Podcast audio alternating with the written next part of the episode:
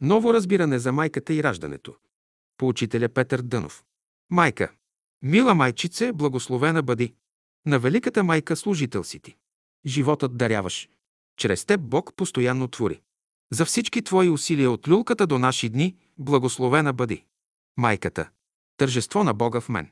Малко нежно същество в отробата ми движи се и расте.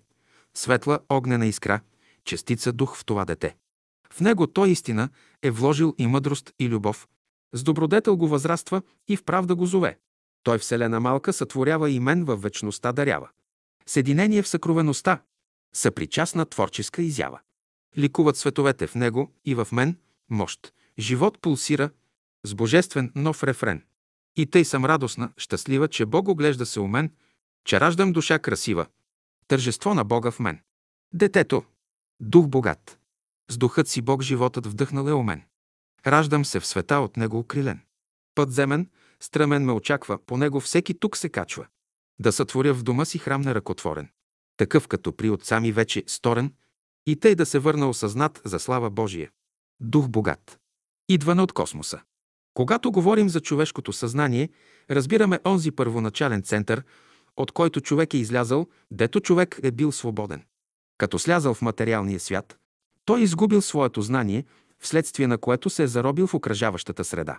Някои от вас са забравили откъде идат, вие не помните. Когато сте били в отробата на майка си, помен нямате от това, а преди да дойдете там, където сте били, също не помните. Но ако се хвърли малко светлина във вашето съзнание, вие ще си спомните пътя, по който сте дошли. Ще ви дам една теория за изясняване.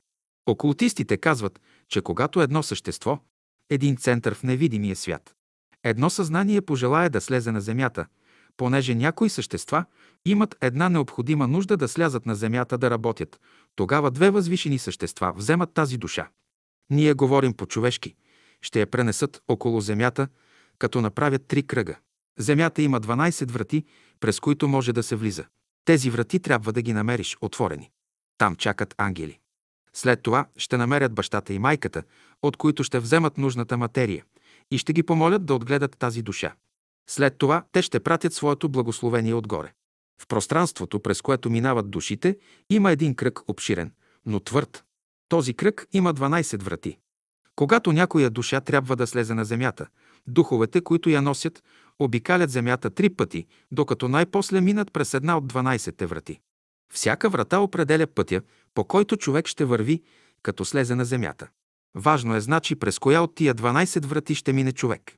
От голямо значение за човека е вратата, през която ще мине неговата душа. Ако по погрешка мине през вратата на животинското царство, той ще се въплати в някаква животинска форма. Ето защо и като слиза на земята, и като се качва на небето, човек трябва да бъде внимателен, да прочете надписа на вратата. Хване ли погрешния път, цял живот ще плаща погрешката си. Не е възможно да дойдете по свое желание на земята и да не обичате никого. Всеки човек е дошъл на земята под чуждо име. Той не носи своето истинско име, което отговаря на неговото първично естество. Законите на Божествения свят абсолютно не позволяват на жената да се ожени за мъж, когато не обича. Законите на Божествения свят не позволяват и на мъжа да се жени за жена, която не обича. Тия закони не позволяват на майката да роди дете, което тя не е обичала преди зачеването му. И на детето не се позволява да се роди, ако не е обичало майка си, преди да дойде на земята.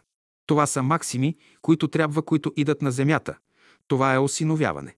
Вземаш едно чужно дете, осиновяваш го, казваш, че си му баща, и майката мисли, че е родила нещо.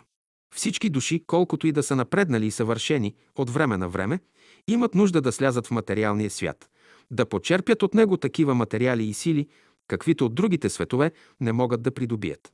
Това се отнася не само за Земята, но и за всички останали материални светове, защото те са се намирали под един и същ закон. Значи, всички същества, били те напреднали или не, трябва да минат през материалните светове. Едни от тях помнят, одейдат, а други не помнят. Обикновените хора на Земята не помнят нищо от предишното си съществуване. Някой казва, че му се открило нещо от миналото. Възможно е, но всичко това е много малко. На човека е необходимо да му се открие онази вътрешна дарба в съзнанието му, чрез която да си спомни в подробности пътя, по който трябва да се върне. Само по този начин той ще разбере вътрешната връзка на живота и ще може да се получи от него. Със слизането си на земята, човешката душа влиза в прикосновение с Божия дух, както майката влиза в съприкосновение с детето си. За детето майката представя Божия дух. Ако мислите, че целият живот се изразява само в физическото тяло, може да попаднете в една погрешка. Първа четвърт. Първите 7 години от живота и се занимава с физическото тяло. Втора четвърт. Вторите 7 години от живота, т.е. от 7 до 14 г. се занимава с астралното тяло. Растенията е написан животът на ангелите. Помните ли времето, когато сте минали през животинското царство? Там е написан животът на архангелите. Това е еволюция.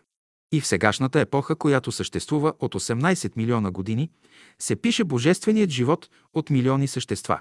На всеки един милион години се пише по един божествен лист. Значи тази написана книга има 18 листа. Велико нещо се крие в тази книга. Животът на ангелите, архангелите, херовимите и серафимите. Душата е велика свещена книга, в която е написана историята на нейния живот. Майка, която ражда детето си с любов, трябва да отвори книгата на Божествения живот, да види какво е написано в нея, да знае произхождението на нейното дете, да познава неговото минало. Като го погледне, тя казва «Моето ангелче». Да, но тя не знае неговия происход.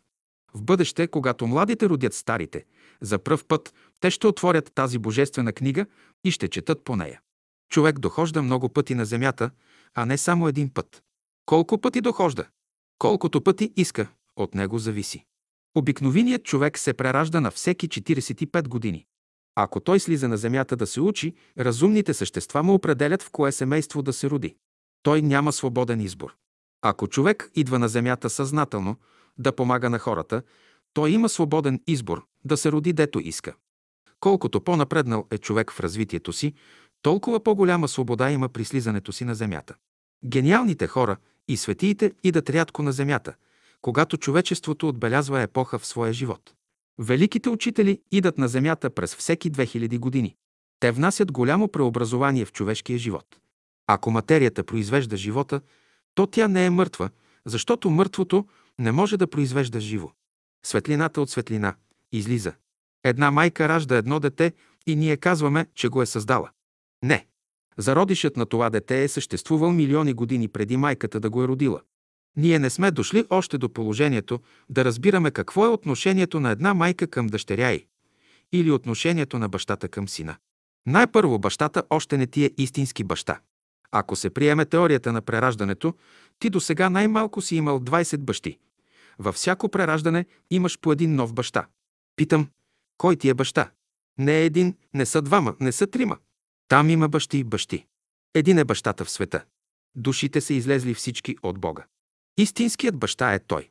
Всички уния, които са се въплатили в материята, за да се образуват нашите тела, те са помощници, те са съработници на Бога, които играят ролята на бащи. Майка, баща, син. Когато създаде първия човек, Бог го постави в райската градина, да живее между растенията и животните, като техен господар и да ги изучава. Той скри жената в Адама, да не би, като излезе вън от него, да направи някаква пакост. Но Адам не се задоволи от това. Той пожела да има другарка, както всички животни, и Бог задоволи желанието му.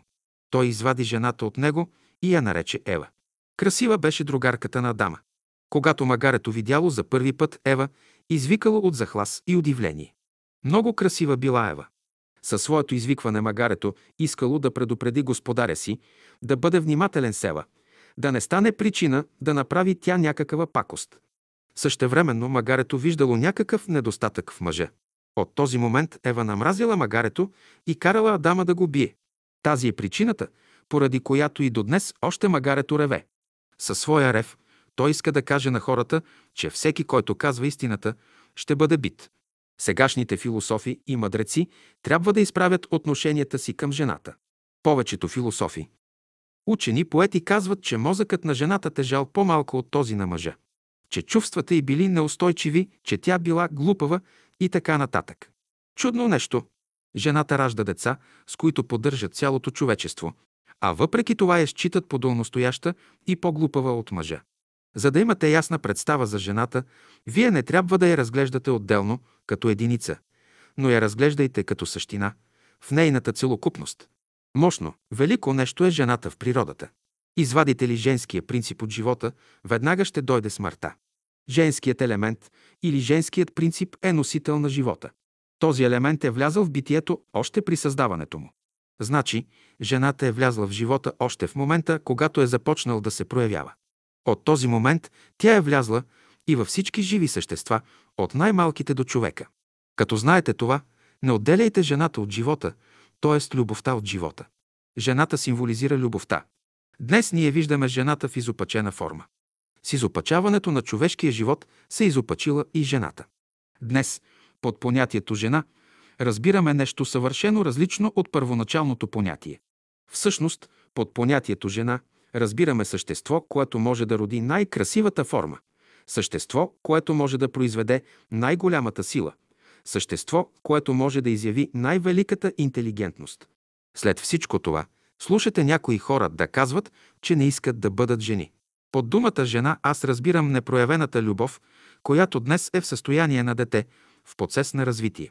Под думата мъж разбирам проявената любов, която се намира вече в своята възмъжалост. С други думи казано, жената е любовта в своето детинско състояние. Мъжът е мъдростта, т.е. старият, мъдър човек. Детето носи в себе си своите заложби, които ще дадат резултат в бъдеще. Майката и бащата са проводници на тия заложби, които детето крие в себе си. Сами по себе си майката и бащата не са онази майка и онзи баща, които създават нещата. Те само раждат, а друг създава и твори.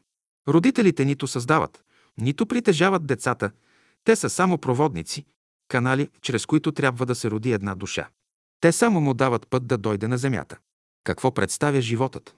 Животът не е нищо друго, освен първата девица, родена от Бога. Който разбира живота, той е девицата, родена от Бога. Който не разбира живота, той е мъж или жена. Някой казва, че е добре да се ожени, да има жена. Жената пък казва, че е добре да се омъжи, да има мъж. Това са ограничени схващания. Добре е човек да се ожени или омъжи, за да има другарка или другар, с които да сподели радостите и скърбите в живота си. Тъй, щото мислите ли за живота, гледайте на него, като на чиста девица, родена от Бога. Мъжът пък е израз на любовта към девицата, която във всички случаи си остава девица. И като се ожени, тя пак девица остава.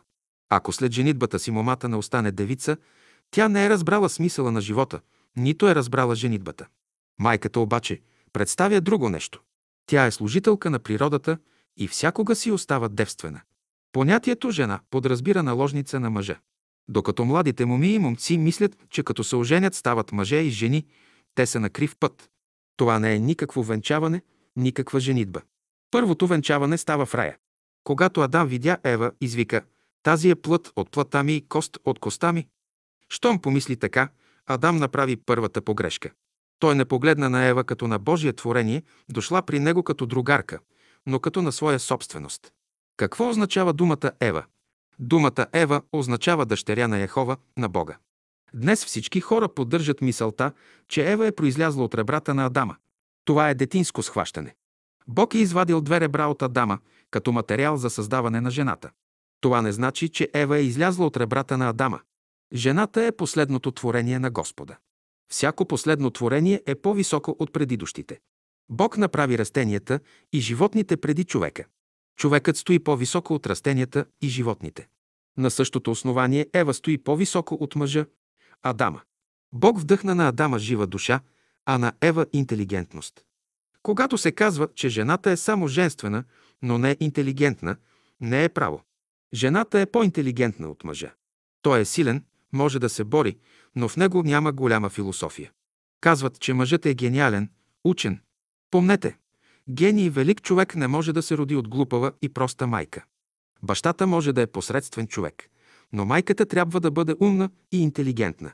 Това показва, че бащата по-мъчно предава своята интелигентност на децата от майката. Като се събере интелигентността на двама, ще се създаде нещо по-добро. За да направи човека, на Бога са отишли хиляди години, докато намери червената пръст, от която го е създал. Казват, че човек е направен от специфична червена пръст. Вторият човек бил направен от такава червена пръст, в която после Бог вдъхнал дихание на живот. Но видял после, че тази пръст имала някакви недостатъци, не била много чиста.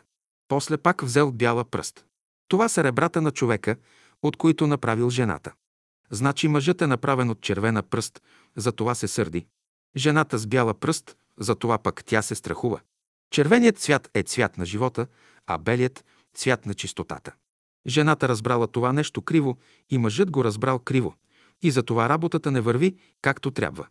Майката трябва да предаде на детето си чистотата на ума, а бащата трябва да предаде онзи велик импулс за живот, да оценява великите блага на живота. Искаш да влезеш в един семейен живот, искаш да станеш баща.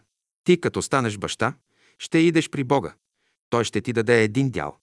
Мъжът като иде при Бога, Бог му дава един дял, едно женско страдание. Майката като иде при Господа, дава и един дял, едно мъжко страдание. Тъй, щото бащата донася женските, а жената донася мъжките. Мъжът донесе любовта. Дял му се даде любовта. Да се яви любовта, дреха трябва на тази любов. Явява се животът. Когато майката иде при Господа, иде на земята мъдростта, знанието. Следователно, жените не са носители на любовта. Те отхранват любовта, а те носят мъдростта. Мъжете не са носители на мъдростта, носят любовта. Първата заповед е да възлюбиш Господа Бога. Господ е бащата.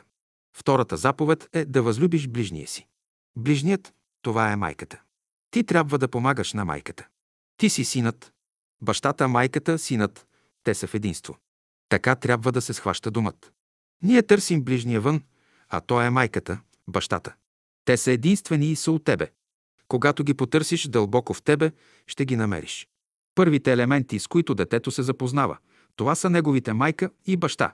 Дете, което не е кърмено от майка си и което не е чувало гласа на баща си, е лишено от най-благоприятните условия на живота. Майката предава мекота на сърцето, а бащата – светлина на ума и сила на волята. Без майка детето би било твърдо като камък, а без баща то би се намирало в положението на лист, носен от вятъра по всички посоки. Има ли баща? Детето ще бъде лист, който се държи здраво и се ползва от неговите блага. Мекото и милостиво сърце на човека се дължи на майката, а знанието и светлината на ума – на бащата. Аз вземам думите баща и майка в техния широк смисъл. Майката и бащата на човека никога не заминават за онзи свят. Никой човек не се ражда произволно. Предполага се, че първият човек е бил създаден в деня на първото равноденствие, когато условията са били благоприятни, хармонични. Ето защо нека всички художници, музиканти, писатели, поети и всички велики учени взимат участие при създаването на човека. Светът се нуждае от нови хора, които да работят за неговото изправяне и повдигане. Това зависи от жената. Тя е вътрешният фактор, който правилно трябва да използва всички външни благоприятни условия. В това отношение на жената майка, на сестрата, на девата трябва да се гледа като на деликатен, благоуханен цвят, който от никаква слана да не се попарва. За да се повдигне жената, преди всичко тя трябва да обикне Бога, своя Създател. Възпитали се в тази насока, тя ще помогне за повдигането на човечеството. Само тя е в състояние да роди новия Адам и новата Ева. Кога един човек се нарича баща и кога майка? Бащата трябва да мине през един етап, да се откаже от своя егоизъм. Някой иска да живее само за себе си, не иска да има разправие с хората. За да бъде баща човек, трябва да роди един син и една дъщеря. Ако не може да роди син и дъщеря, той не е баща. Оная майка, която не може да роди син и дъщеря, не е майка. Първо ще родиш син в Божествения свят, там ще го намериш. После ще го родиш в ангелския свят, между ангелите и най-после ще го родиш на земята, между хората. Най-голямото благо на бащата е да го обичат синът и дъщерята. И най-голямото благо за сина и дъщерята е майката и бащата да ги обичат. Децата се узаконяват по причина на любовта на майката и бащата към тях. Всяко дете, което не е родено по любов, се счита за незаконно родено. Вън от любовта нещата са незаконни. Между любовта и милосърдието съществува тясна връзка. Ако любовта не се прояви между майката и бащата, детето не може да се роди. Обаче, щом се роди детето, милосърдието слиза отгоре и започва да се грижи за него. Ако милосърдието не поеме детето в пелените си, то ще умре. Всяка неестествена мисъл, която може да се вмъкне в твоя ум, всяко неестествено желание, което може да се вмъкне в твоето сърце, всяка неестествена постъпка, която може да се вмъкне в твоята воля, ще предизвикат противоречие или в първото поколение, или във второто, или в третото, а може би и след 25 поколения. Всяко едно противоречие трябва да се ликвидира в четвъртото поколение. Природата не оставя противоречията да съществуват дълго време. Оставя ги най-много от четвърто до девето поколение. От деветото нататък повече не може да ги остави. Всички гениални хора в света са приели един подтик отвън, който им е помогнал да се развият техните дарби. Първите подтици, най-големи и най-малки, дават майката и бащата. На второ място иде учителят, на трето – обществото. Това са все фактори. Бащата трябва да внесе известна сила в човека, майката да даде направление на енергиите. Ти ще познаеш майка си и баща си. Майка може да ти бъде тази, която ще развие твоите дарби и ще те направи доволен. Баща е онзи, който може да те вдъхнови, който може да те повдигне. Всеки, който те ограничава, не ти е нито баща, нито майка. Така разбирам аз майката и бащата. Жените са по-умни от мъжете, защото са по-стари. Затова именно провидението им е поверило отглеждането на децата. На мъжете, като на млади, не е поверена тази работа. Хиляди и милиони хора се раждат и умират, но света още не е оправен. Днес в семействата майката и бащата играят важна роля. В бъдеще само майката ще играе роля в семейството, а бащата ще бъде далеч някъде. С други думи казано, майката ще работи отвън, а бащата – отвътре, а детето ще бъде между тях. Днес майката е отвън, бащата – отвън, детето – отвън и животът не върви хармонично. Ако майката и бащата не внесат в душата на детето свещен образ на Бога, те не са изпълнили своето предназначение както трябва. Децата трябва да запазят в душата си свещен образ за майка си и за баща си, като заместници на Бога. Каквото и да прави, човек не може да се освободи от майка си и от баща си. Те съществуват в самия него. Майката символизира любовта, а бащата – мъдростта. Бащата и майката играят роля на ума и сърцето. Майката е много близка на детето. Отначало тя се вика, първо тя е на сцената, най-близката. Но когато тя не може да помогне, то почва да вика и другите, значи има тил още навътре. Божествената идея почва да минава през своите граници или се реализира у майката, бащата, брата, сестрата и най-после се изявява у Бога, причината на всичко. Сега, ако намирате, че този ред на нещата малко варира, то зависи от това дали детето е момче или момиче, защото и момчетата викат, но те имат друго нареждане. Когато малките деца викат, понеже умът им не взема участие, от тях тия прояви са естествени. Затова човек най-първо уповава на това, което е нежно, след това на това, което е силно. Първо на това, от което има облага, и после на това, което е стабилно. Майката е това, което е стабилно, което дава, а бащата е това, което донася. И братът е сестрата в духовния свят. Това са възможности. Те представляват божествените възможности, а бащата и майката представляват божественото реализиране на нещата. Любовта на майката е магнетична, на бащата е електрична. Нежността идва от магнетизма, а силата на бащата иде от електричеството. Целувката на майката е нежна, магнетична, на бащата – силна, електрична, на брата е благородна, на сестрата – чиста. Тъй, че идеите за баща, майка, брат, сестра влизат в процесите на природата. Някой казва, аз не искам да бъда майка. Той не разбира идеята. Ами, че той трябва да е нежен, това е идеята за майката. Друг казва, не искам да бъда баща, ами че ти трябва да бъдеш силен, за да можеш да се проявиш. Тогава братът казва, че трябва да има разширение на силата си. Силата трябва да има място и пространство, в което да се прояви. Зато и бащата се проявява в своя син, защото силата – това е една възможност за разширение. Братът – това е проявеният живот. Синът расте, бащата жертва всичко за него. А сестрата или дъщерята представляват възможностите на майката, т.е. проявлението на майката е дъщерята. Братът и сестрата – това са възможности. На физическото поле бащата и майката са израз на брата и сестрата – проявеният живот. За да разберем живота, ние трябва да започнем от дома. Майката и бащата създават законите в дома. Под думата дом всякога разбираме нещо идейно. На земята най-възвишеното, най-идейното – това е думът. Следователно думът, то и възвишеното, трябва да бъде съграден разумно на земята. Основата на дома са майката и бащата, стените на този дом са децата, а покривът, керамидите и другите неща са всички ваши приятели, които ви съчувстват. За да се съгради домът, Човек най-първо трябва да вярва в разумното в света. Детето е противоположният принцип на бащата и майката. То е отражение на онова, което се крие в душата на майката и бащата. Детето отразява и двамата до известна степен. Децата са носители на истината. Знаете, че ако искате да разберете истината, само вашите деца могат да ви я разправят. Ако искате да научите смирението, само вашите деца ще ви кажат какво нещо е смирението. Бащата и майката не създават синовете и дъщерите си, но те представляват само условия за тяхното проявяване. Според развитието си синът и дъщерята ще избират родителите си. В семейството си пък бащата ще поставите на мястото на слънцето, майката на мястото на луната, а себе си на мястото на земята. Значи положението на детето зависи от отношенията, които имат слънцето и луната към него. Ако бащата не благоволи към детето, майката сама нищо не може да направи. Отношенията на детето към бащата трябва да бъдат разумни, а към майката – любовни.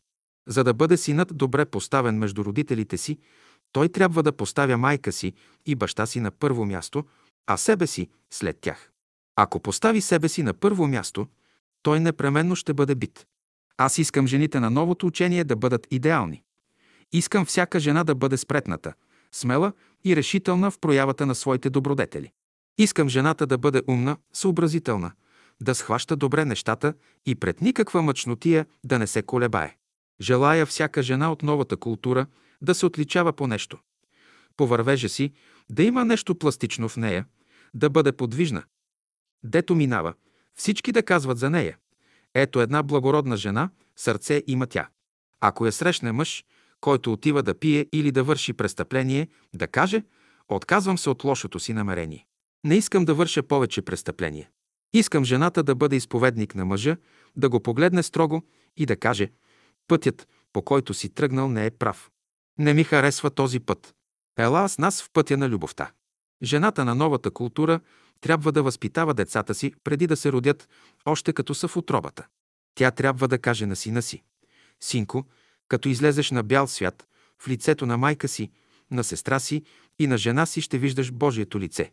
Ще гледаш на тях с благоговение, няма да допущаш никакви лоши мисли и чувства.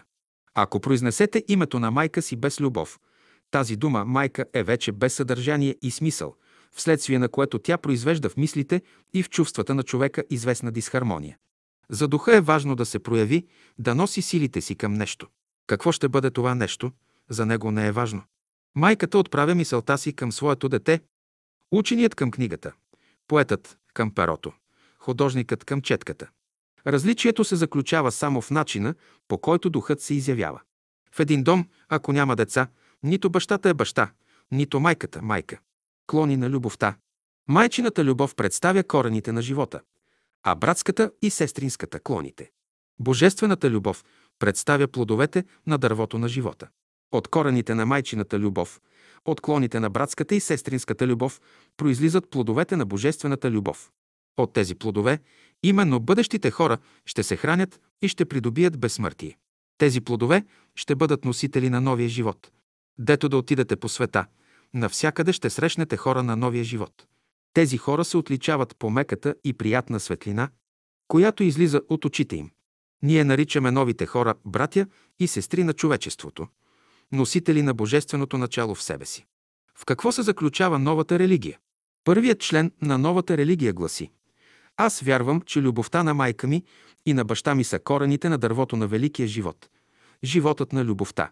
Вторият член гласи Аз вярвам, че любовта на сестра ми и на брат ми са клони на дървото на великия живот. Живота на любовта.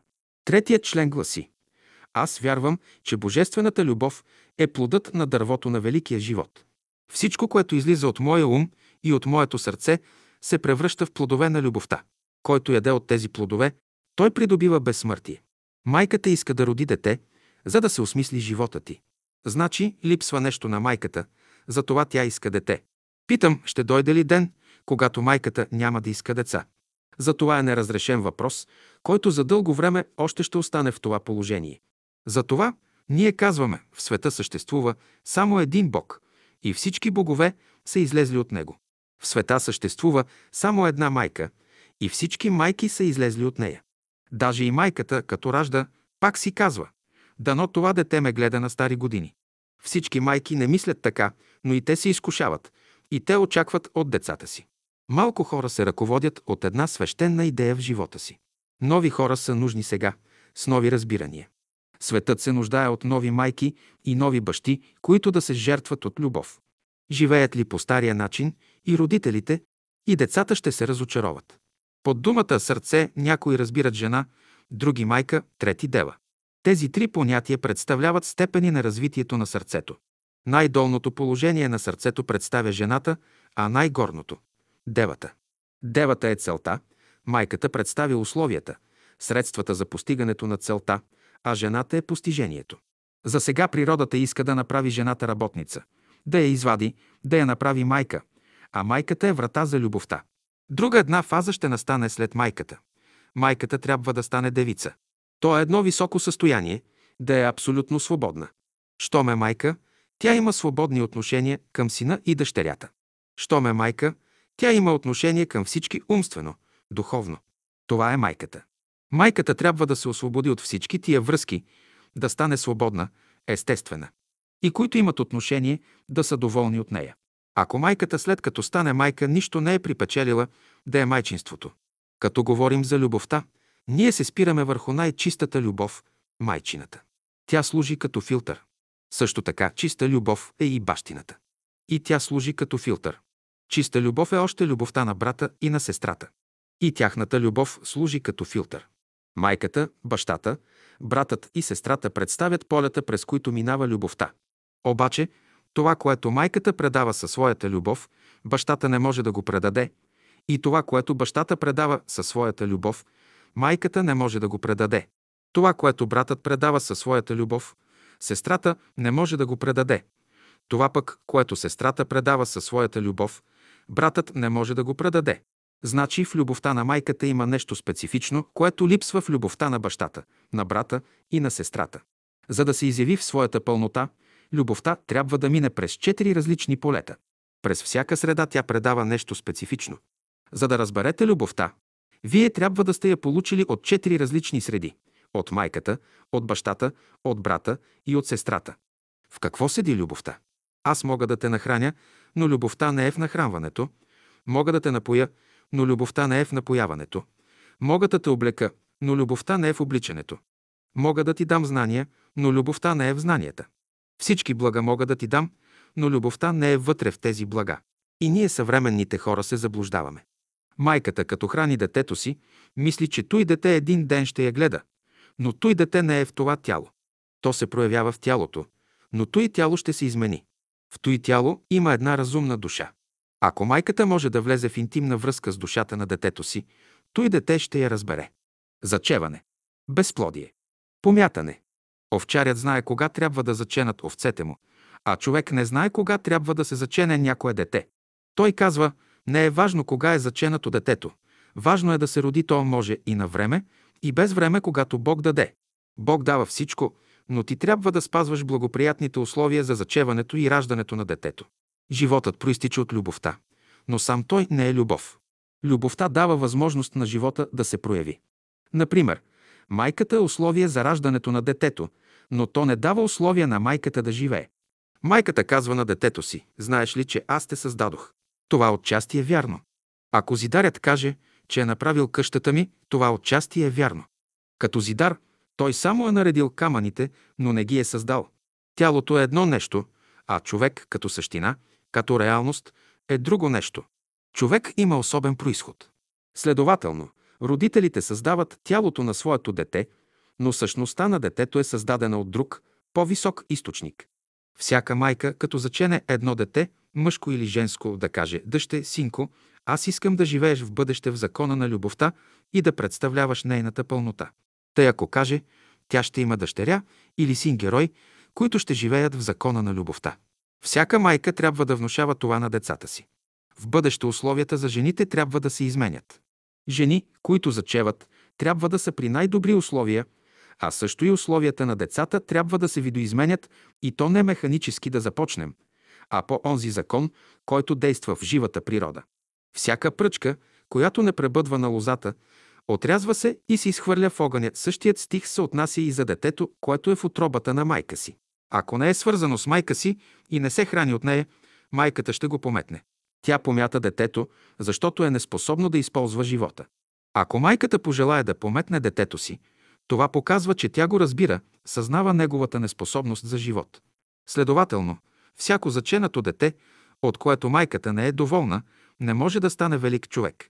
Великият човек се зачева в момент, когато майката е изпълнена с любов, със светли мисли и благородни чувства. През времето на своята бременност тя е пазила детето си като зеницата на своето око. През това време и бащата е бил изпълнен с любов и светлина. Така родено, детето може да се уподоби на лозова пръчка, която принася много плод. И тъй любовта отгоре и любовта отдолу трябва да се срещнат. Дето се кръстосват енергиите на двата източника, там се образува животът. Когато енергиите от двата източника не се срещнат в един фокус в момъка и момата, те стават бездетни. Когато тия енергии се срещнат в общ фокус, те имат дете. При това колкото по-близо са до фокуса, толкова по-добри са децата. Колкото по-далеч са от фокуса, толкова по-лоши са децата. Школа е нужна по тия въпроси. Ще бъдеш млад, само ако родителите ти са били млади, ако желанията ти са пълни с живот. Когато са те зачевали, те са мислили по какъв начин да те пометнат. Можеш ли тогава да бъдеш млад? Твоите мисли и желания ще бъдат твърди, като тези на родителите ти. И каквато работа започнеш, ще я пометнеш, няма да я свършиш до край. И в края на краищата казваш – такава е моята съдба. Майка ти, баща ти са определили твоята съдба. Днес от теб се искат гигантски усилия да измениш своята съдба. Ако приемеш божествените мисли като основа на своя живот, тогава ще се освободиш от лошите, наследствени качества на своите родители, както и на своите деди и прадеди. 27. 134-135. Коя е причината за недоволството на сина от родителите? Във времето, когато синът се е създавал, или бащата, или майката са гледали навън, към друг мъж или жена. Значи други неизвестни са взели участие в създаването на сина. Тези неизвестни пречат на сина да бъде доволен от родителите си. Следователно, когато между родителите има известно противоречие, това се отразява на децата. Изкуство е мъжът, като види красива жена, да не я пожелава. И жената, като види красив мъж, да не го пожелава, да го остави свободен. Докато желаеш чуждото, всякога синът ти ще бъде недоволен от тебе. Тази е скритата причина за противоречията в дома. Дете ли ще се ражда, човек пак трябва да избира благоприятен момент на неговото зачеване. Когато едно дете се зачене в момент на светлината, то ще носи в себе си благоприятни условия и възможности. Зачене ли се в момент на тъмнината, това дете ще носи в себе си неблагоприятни условия и възможности. Ако едно дете е заченато в момент, когато живакът в термометъра се е изкачвал, в характера на това дете ще има възход. То ще е любвеобилно с открита душа. Ако пък е заченато в момент, когато живакът в термометъра е спадал, то ще бъде студено, затворено, хладнокръвно. Ще минава за философ. Това е научен факт, за доказването на който се изискват ред наблюдения. Как ще се докаже факта, че баща и син, които са родени в един и същ град, имат нещо общо в характера си? За да се докаже този факт, вие трябва да изучавате характерите на бащата и на сина и да видите дали си приличат. Ако си приличат, да разберете на какво се дължи приликата. Не само това, но ако бащата и синът са заченати в момент, когато живакът в термометъра се е изкачвал, и двамата ще имат едно и също количество калории топлина и еднакъв род енергии. Когато се зачене, човек трябва да се моли да не го пометне майка му, но да го роди благополучно. Всяко нещо, което не ражда, не образува плод или зародиш в себе си, е грях. Една жена, която сводничи, блудства, без да ражда, прави грях. Зачатието изкупва греха. Всяко действие, което не носи живот в себе си, е престъпно прахосване на божествена енергия. Ако детето се зачене при неблагоприятни условия, то не може да живее дълго. Майката се намирала в едно тревожно състояние и така заченала своето дете. С това тя спъва развитието на неговия разум. Ако у нея са минавали най-мрачните мисли да се самоубие или това да направи, онова да направи, то и дете ще се роди като един идиот или като един престъпник. Поне така показват научните данни. Но ако майката се намирала в едно светло настроение на духа, ако сърцето й било изпълнено с любов и се е занимавала с най-възвишените идеи, то като се роди той дете, ще носи тази интелигентност, този потик, който майката е вляла в душата му. От чистата или нечистата материя, с която майката разполага, зависи какво дете ще се роди – светия или престъпник. В процеса на зачеването на детето, Божественото още не присъства. Това е ниш процес. Божественото иде от после, след раждането на детето, когато то се диференцира като материя и дух. Докато е само материя в него, няма нищо възвишено. В бъдеще, когато жените зачеват, трябва да внушават на детето си мисълта, че човек не живее само за кухни и дюкяни. Когато в един дом се раждат престъпни деца, как ще изясните това? Ще искате да обвините Бога ли? Не. Когато това дете се е зачевало, майката и бащата са били в областта на безлюбието. Следователно, и резултатът е такъв. И обратно, ако вземете една фамилия, даже и недобра, дето майката и бащата са престъпници, но при съчетанието за един момент само са били в любовно състояние, тогава може да се роди едно дете ангел. Тези родители са само условия за неговото дохождане, а то всъщност се ражда от друго място. Ако майката и бащата са свети хора, как са родили престъпници? Това е несъвместимо. Вълчицата ражда вълче, овцата ражда агне. Подобното подобно ражда. Това е природен закон, в който няма никакво изключение. Ще кажете, че родителите са добри, а детето излязло лошо, метнало се на дядо си.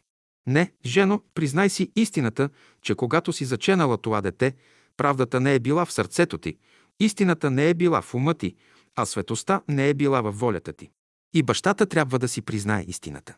Ето защо момъкът и момата преди да родят трябва да вложат правдата, истината и светостта в себе си. Само така ще родят добри деца и в дома им ще цари радост и веселие.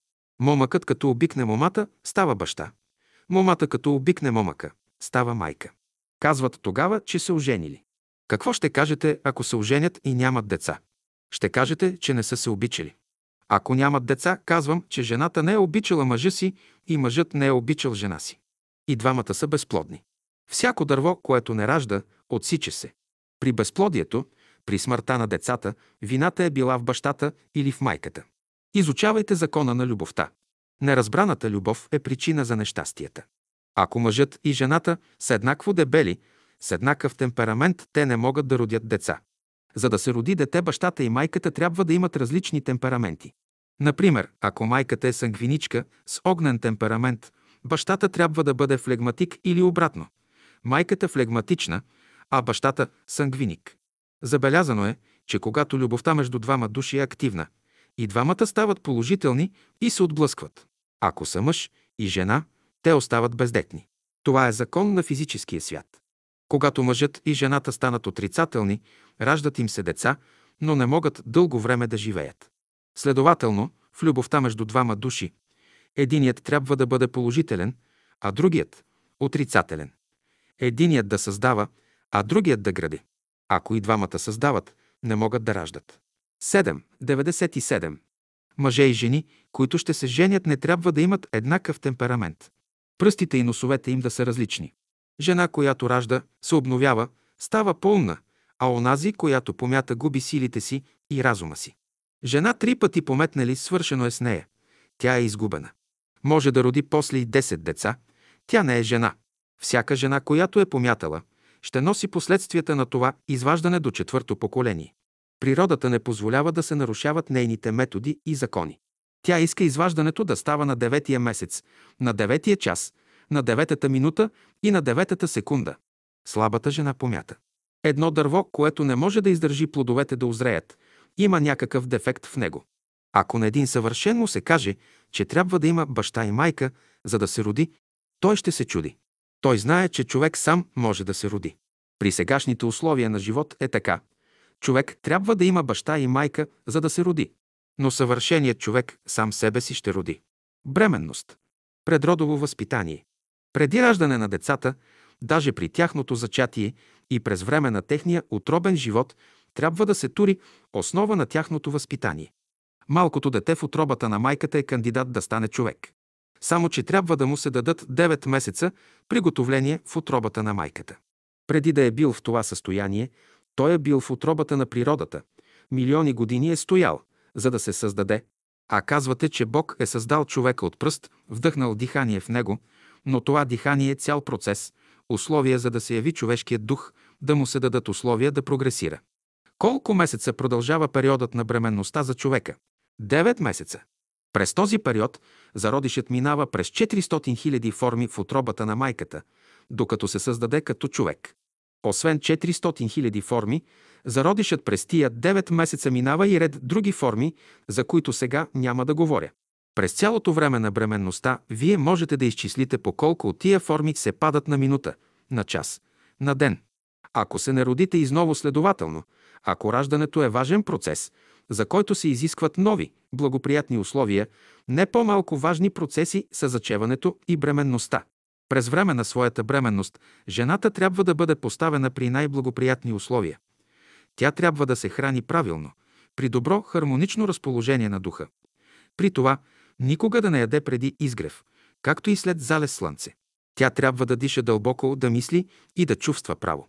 Понеже в това състояние жената е силно чувствителна и възприемчива, с голямо въображение. И с ближните си, както и тя сама трябва да си създава гледки, занятия и удоволствия най-възвишени.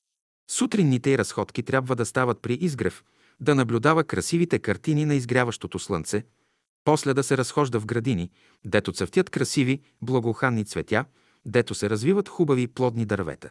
Дето животът расте и се развива, там е неговият смисъл. Чистотата, както физическата, така и духовната, е необходимо условие за бременната жена.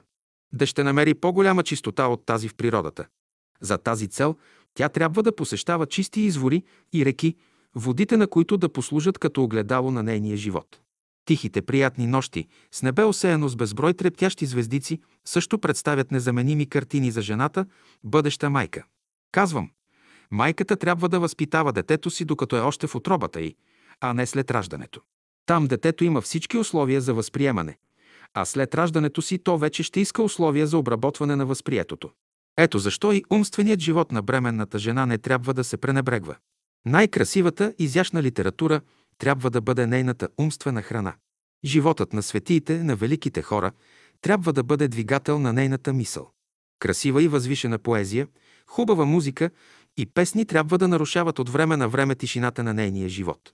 Спокойствие, тишина са нужни за жената майка, както и за природата, която в това време върши велик творчески акт – създаването на човека.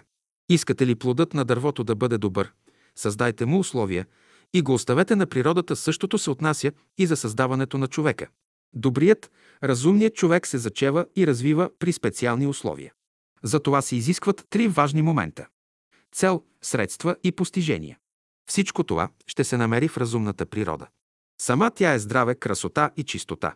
Тя изключва всички болести, всякаква грозота и нечистота. Старите гърци са били по-напреднали от съвременните културни хора. Когато жената била бременна, те я поставили в обстановка да гледа красиви картини. Значи, за да развива красивото в себе си, човек трябва да гледа красиви неща. И най-доброто дете, т.е. и най-добрият зародиш, който може да се положи в отробата на една жена, може да се осъкати, ако тя се тревожи във време на бременността си. Майката във време на бременността си може да предаде всичките си качества на детето. Ако като бременна тя се въодушевява от музика, поезия, художество, всичко това тя може да предаде на своето дете. Но и обратното може да стане.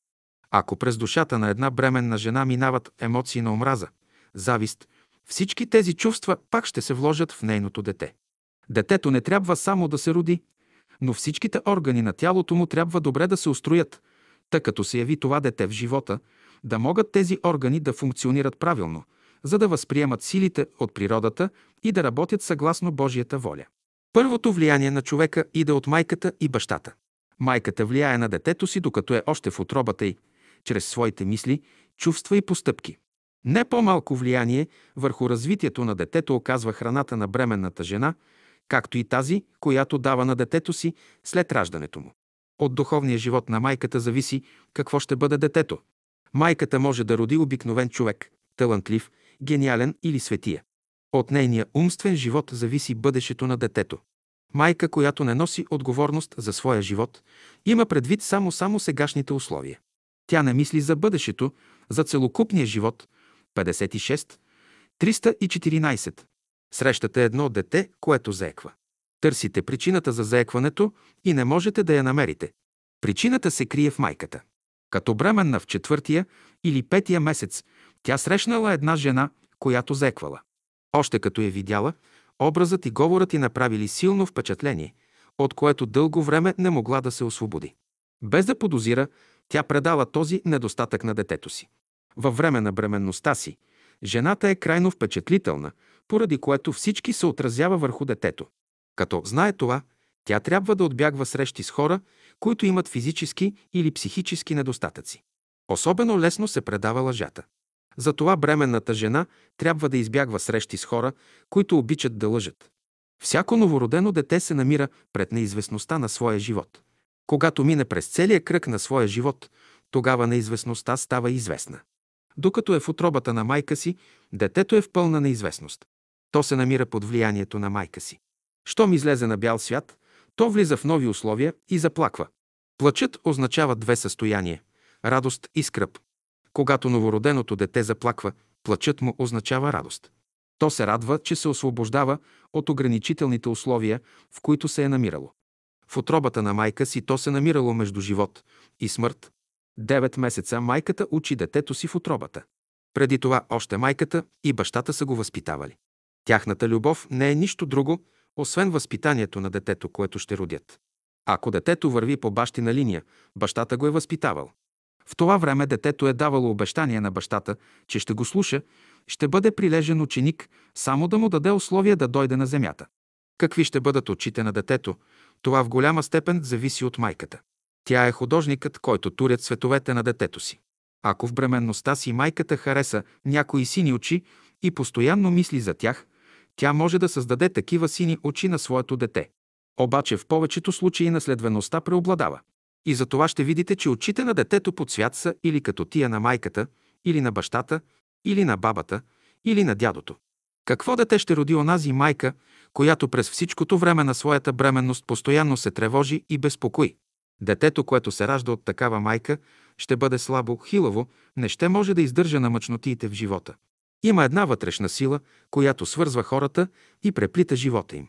И тъй в бъдеще, когато ние съзнаем този велик закон, ще разберем, че всички хора трябва да създадат добри условия, за да могат да се избегнат всички съвременни нещастия. И не един път аз съм казвал, че това нещо само майките са в състояние да създадат. Всяка майка, като зачене едно дете, мъжко или женско, да каже «Дъще, синко, аз искам да живееш в бъдеще в закона на любовта и да представяш нейната пълнота». Тъй ако каже, тя ще има дъщеря или син герой, които ще живеят в закона на любовта. Всяка майка трябва да внушава това на децата си. Новото поколение ще бъде носител на новите идеи на божествената любов.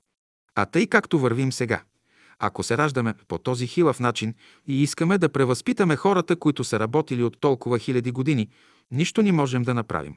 Човек може да се превъзпита само в отробата на майка си, в любовта. Само майката е в състояние да пресъздаде човека, да го превъзпита. Той сам е 50% фактор за своето превъзпитание. Той мяза на един кораб без кормило, който навсякъде може да бъде тласкан от вълните. И тъй в бъдеще условията за жените трябва да се изменят. Жени, които зачеват, трябва да са при най-добри условия. Също и условията на децата трябва да се видоизменят, и то не механически, а по онзи закон, който действа в живата природа. Пей на детето си, за да стане човек. Пейте, възпявайте го в сърцето си. Ако си баща или майка на място, ти трябва да предадеш едно от ценните си качества на своето дете. Целта на майката, която ражда едно дете, не е то да остане дребно, а да израсте високо и снажно. Божественият план не е ние да останем деца. Това, което ние сме създали, то се притегля към нас. Това дете, което си родил, няма да отиде да живее при другите, но ще дойде при тебе. Ако си го родил добро, то такова ще дойде. Така е в живота. За да има просветени хора, преди всичко майката трябва да бъде просветена. Понеже носи отговорност за възпитанието на детето си, тя трябва да започне да го възпитава, докато е още в отробата й. Като се роди детето, грижите върху възпитанието му стават още по-големи. Като го къпе всеки ден, тя трябва да има предвид чистотата на кожата. Порите на кожата трябва да бъдат отворени, да става дишането пълно. Пълното дишане разбира едновременно дишане с дробовете и с кожата. В бъдеще бременната жена трябва да се пази от лоши влияния, ако иска да създаде добро и здраво поколение. Тъй както живее днес, Тя се намира под непосредственото влияние на външния свят, поради което не може да се освободи, както от добрите, така и от лошите влияния. В бъдеще жената, като бременна още, трябва да научи детето как да яде. Храната, която употребява бременната жена, и начинът по който я възприема оказват голямо влияние върху детето, което ще се роди. В това отношение са правени много опити и са дошли до заключение, че храната е един от главните фактори за физическото и духовното благосъстояние на детето. Значи храната създава човека, тя го повдига, но и понижава. Ако майката като бременна не знае как да се храни и каква храна да употребява, тя не може да роди добро и способно дете.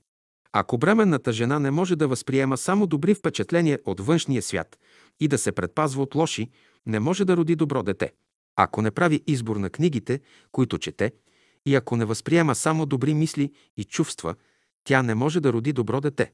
Тя трябва да бъде майстор-скулптор, да работи вещо с чука. Всяко удряне на чука да пада на място и да произвежда такъв ефект, че да остави само една линия. Всички линии, събрани заедно, трябва да обрисуват статуята. Днес всички хора се намират в трудни положения и казват, че не може повече да се живее, не могат да издържат. Може да се живее, но за това майката трябва да е вложила в детето си повече вяра и надежда, както в себе си, така и в Бога. Като бременна още, майката трябва да вложи в детето си мисълта, да стане истински човек, да развие своите дарби и способности, да стане гениален или светия, да работи за благото на човечеството. Ако майката, която е заченала своето дете, е въодушевена от велики идеи за човечеството, още в бременно състояние ще предаде на детето си всички качества. Тя е като Бог за детето и може да направи от тази кал там каквото иска, защото излезе ли веднъж от отробата на майка си, детето вече става независимо в мислите и чувствата. Ако майката вложи всички свои качества на любов и мъдрост в детето си при 9-месечното бременно състояние, детето ще има към своята майка през целия си живот хубаво разположение и всякога ще бъде готово да се жертва за нея.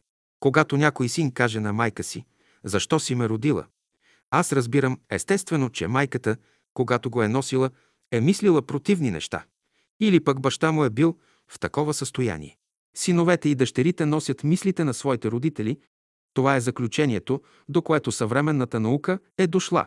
И най-големият престъпник може да се възпита, но докато е още в отробата на майка си. Ето защо бременната жена трябва да се храни със специфична храна, с чисти и възвишени мисли, чувства и постъпки. Само по този начин тя може да помогне на детето си, ако то носи в себе си лоши наклонности.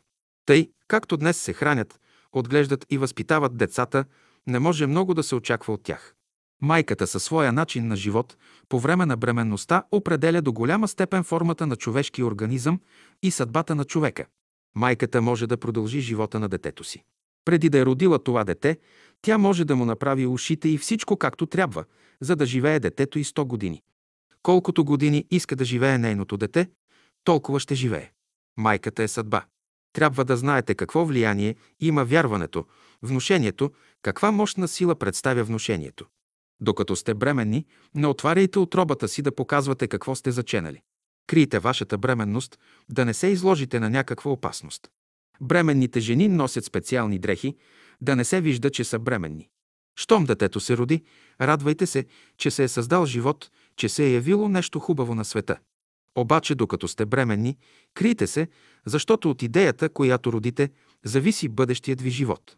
Какви деца ще роди онази майка, чието ум не се безпокои, нито смущава от никакви бури и противоречия в света, и чието дух е тих и спокоен. Тя ще роди здрави деца. Всички майки, които имат мир в душата си, раждат здрави деца. Онази майка пък, която се тревожи през всичкото време на своята бременност, било от условията на живота, било от неблагоприятните съчетания в природата, ражда болни, хилави деца. В бъдеще, когато младата мома се жени и стане бременна, не трябва да допуща никакво безпокойство в ума или в сърцето си. С каквито мисли и чувства се храни, такова ще бъде детето й. Какви деца се раждат днес, когато всички воюват? Нервни, неспокойни. Защо? Защото родителите им минават през големи сътресения. За добрия живот е нужно спокойствие. Не се носи лесно бремето. От човека зависи. И бременната жена носи иго, но се радва, че ще се роди човек на света. Бременната жена трябва да носи детето си с кротост и смирение, за да предаде тези качества на него. Само така може да се подобри бъдещото поколение. Вземете моето иго на себе си, защото съм кротък и смирен по сърце, бременната жена да повтаря този стих. Но след като роди детето, а тогава е късно вече. Бременната жена трябва да носи детето си с кротост и смирение, за да предаде тези качества на него. Дето и да го носите на врата, на гърба, в отробата си, в ума си, в сърцето си, носете го с радост, кротост и смирение. Майката може да вдъхне от детето си разумност и интелигентност, да даде подтик на благородни чувства, а може и да спре развитието му, от нея много зависи. Но ако тя е много страхлива, неразумна, лекомислена, може ли нещо благородно да даде на своето дете? Ако майката се е намирала в едно тревожно състояние, когато е зачевала детето, когато го е носила и кърмила, то тези състояния ще се предадат на детето, но ако тя се е намирала в едно светло настроение, ако е била изпълнена с любов, ако е гледала само красиви неща, то и детето ще носи същите състояния. Ако една жена е бременна и в това си положение има най-тежки изживявания, например, у нея се заражда желание да отмъсти, да открадне, да убие, то детето, което ще се роди, ще бъде един престъпник. Възпитанието на детето е в ръцете на майката. Каквото вложи майката в детето още във време на бременността, това е важното. После като се роди, детето по-трудно се възпитава. Затова казвам, майките ще оправят света. Майката във време на бременността може да вдъхне на детето разумност, интелигентност, да даде подтик на неговите чувства, да усили волята му. Каквото дете желая да роди майката, такова ще роди. От майката зависи какви ще бъдат децата й.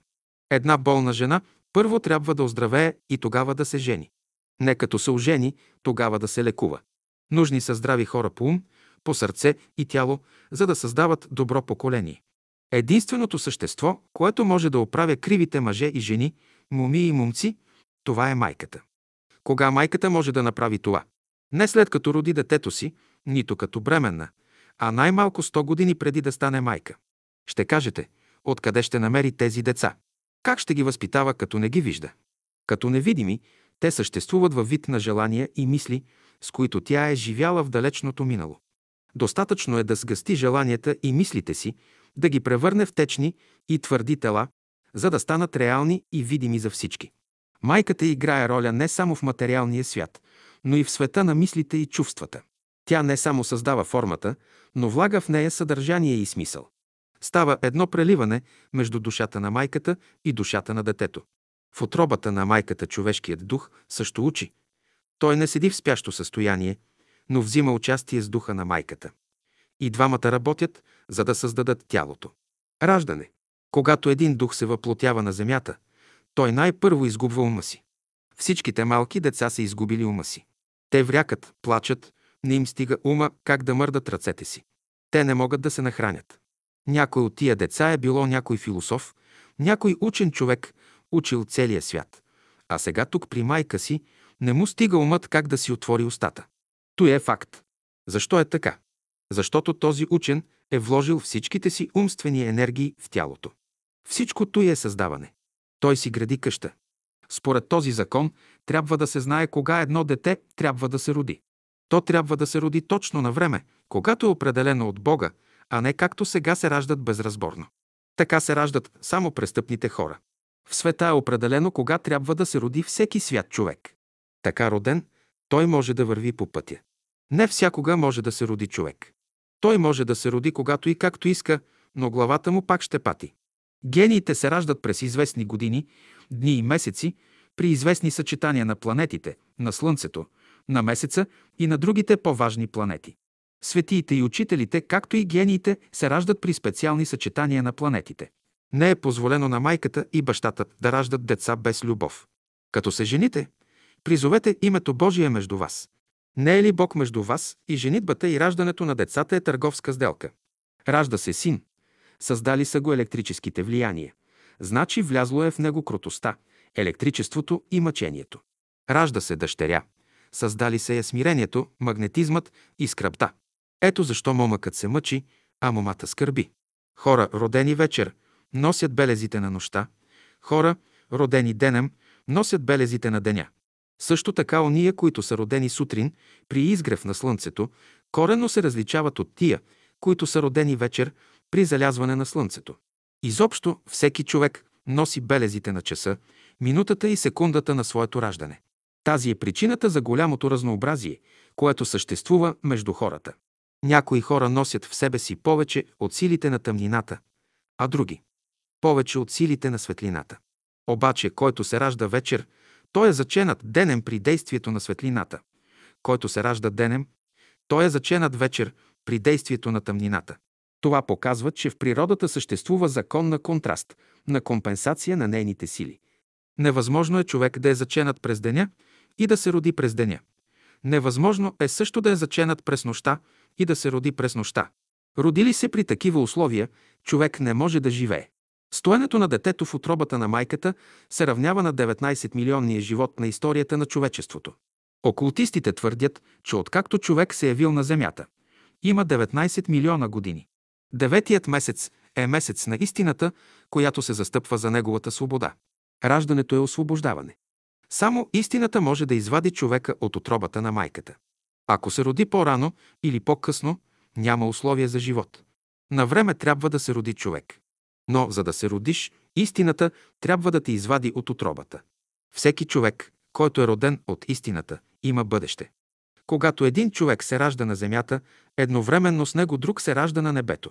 Под раждане аз разбирам той съзнание, което трябва да мине от майката в детето. Някой е недоволен от себе си. Намира, че е грозен. Защо е грозен? Когато майка му го раждала, последният човек, когато видяла, бил грозен. Ако последният човек, когато е видяла при раждането на детето си, бил красив, и то ще бъде красиво. Ако някой е учен, причината е същата. Като го раждала майка му, последният човек, когато видяла, бил учен.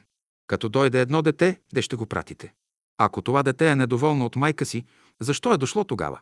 Ако пратим едно дете някъде, или ако свържем двама души, трябва да са доволни.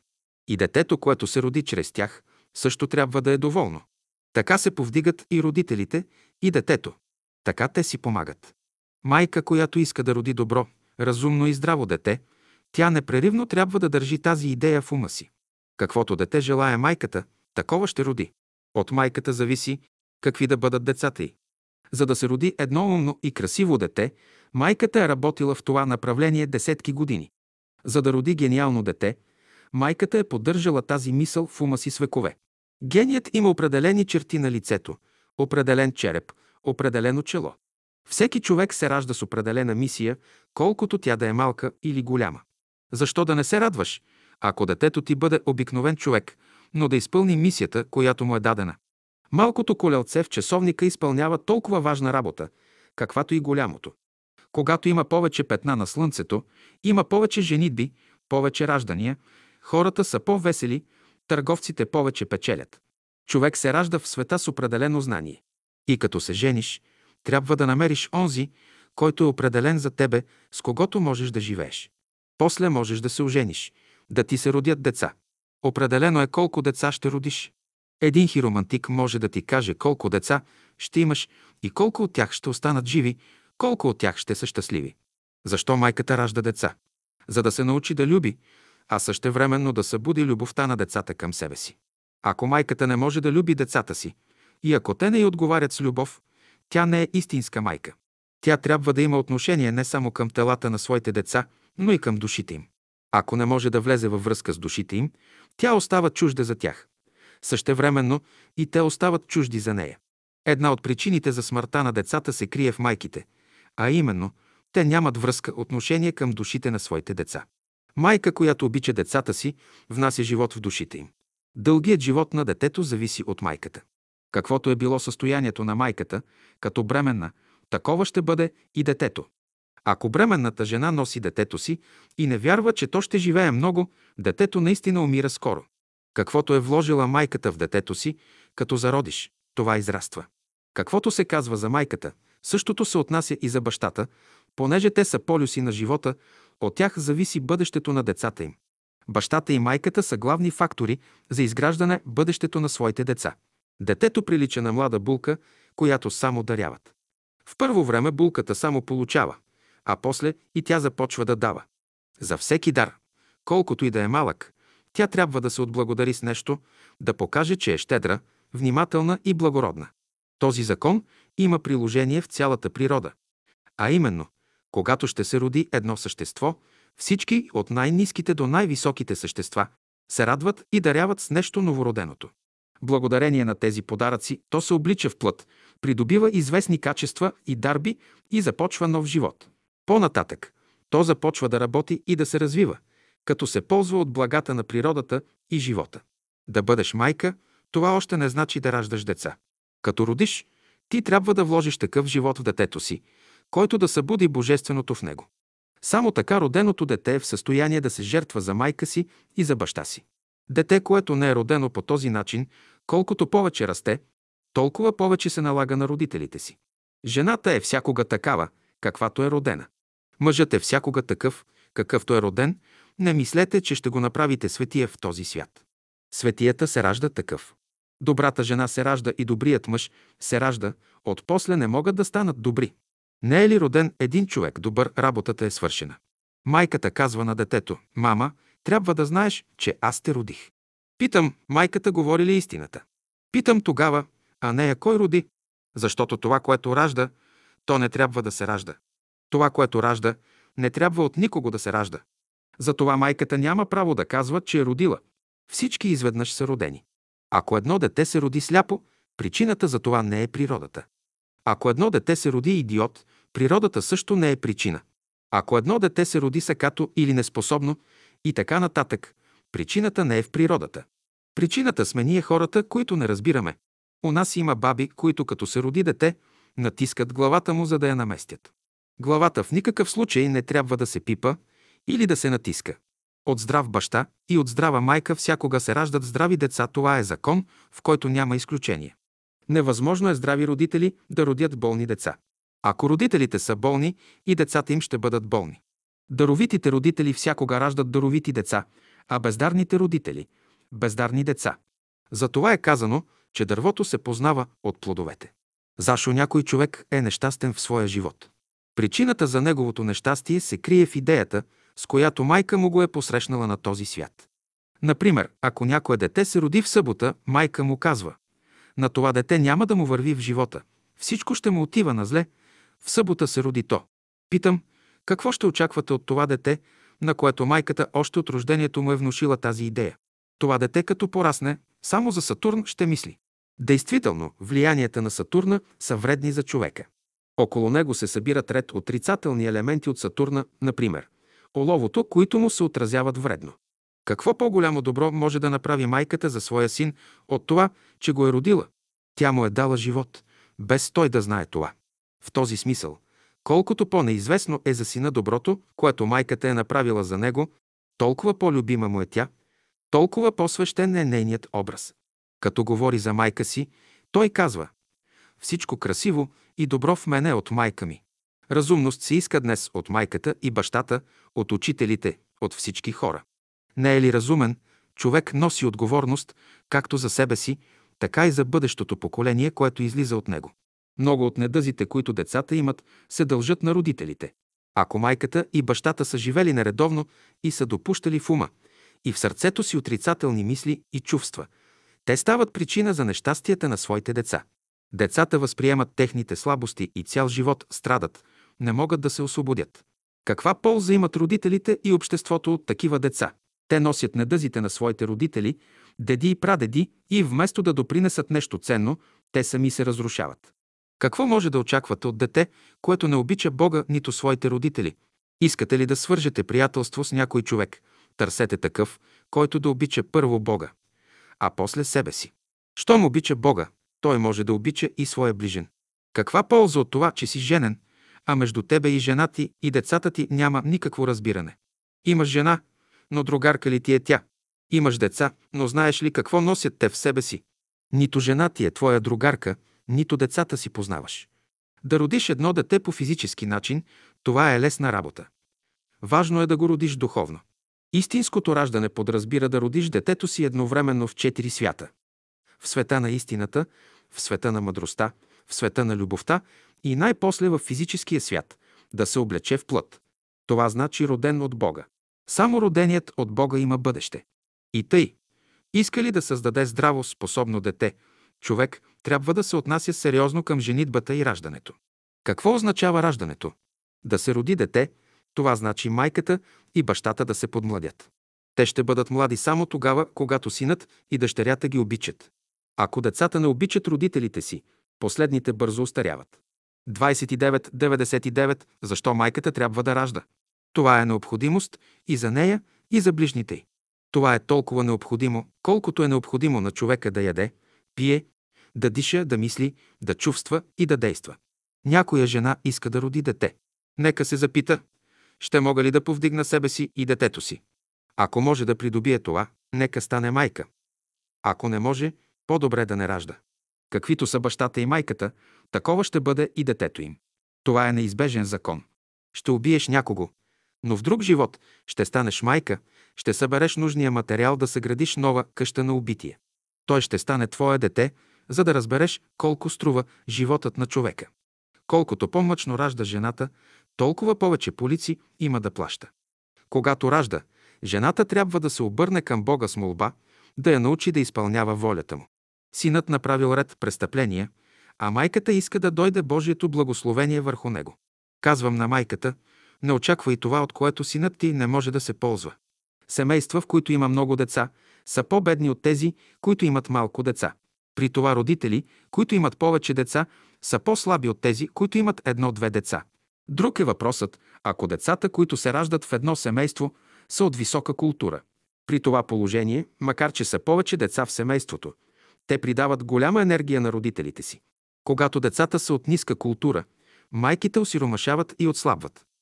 Когато децата са от висока култура, майките разбогатяват и се засилват. Същият закон има отношение и към човешките мисли и чувства. За да бъде щастлив човек, който се ражда на земята, необходимо е майката, когато го е носила в отробата си, да имала възвишени идеи в ума си и благородни чувства в сърцето си. Бащата на щастливия човек трябва да е мъдър и винаги вдъхновен, а братята и сестрите на щастливия човек трябва да са радостни. Само при такива условия може да се роди щастлив човек на земята. Старата майка ражда разумни, добри деца. Младата майка ражда деца с любящи сърца. Първият процес, с който детето започва своя живот, е дишането. Преди да поеме първата вдишка, то е било в отробата на майка си. Там то се е хранило без да диша. Майката е дишала, а то е яло. Майката вършила едновременно няколко процеса. Работила, яла и дишала, а детето само се хранело. Докато не дишаш, ти си само ембрион, още си в отробата на майка си, дето ядеш, без да дишаш и мислиш. Колко време може човек да не диша? Девет месеца. Ако на деветият месец гърдите му не се отворят и не поеме първата вдишка, той е осъден на смърт. Ако той пожелая да излезе малко по-рано или да остане малко по-късно в отробата на майка си, смъртта му е неизбежна. До 9 месеца човек може само да яде и спи, без да дише и мисли. През това време майката ще мисли за него. Обаче, дойде ли деветият месец, той е заставен сам да реши задачата си. Първият подтик на новороденото дете е дишането. С раждането си още то започва да диша, защото законът на движението е закон на астралния свят. С първата вдишка още детето започва да плаче. Това показва, че то влиза в физическия свят, който не е особено хармоничен. И детето плаче, и възрастните хора плачат, защото живеят в нехармонична среда. Първо животът е влязал през устата, после влиза през носа, после влиза през ушите и после през очите. За народеното дете е реално да седи до деветия месец в отробата на майка си, да не вдига шум. Ако преждевременно напусне къщичката си, то трябва да има средства да плаща наем за друга къщичка. Ако напуснеш една къща, трябва да намериш друга, там да се преместиш. Докато си бил в майчината къща, тя е дишала за тебе. Сега трябва да дишаш сам, по специфичен начин. Докато е в къщата на майка си, детето е философ, само размишлява.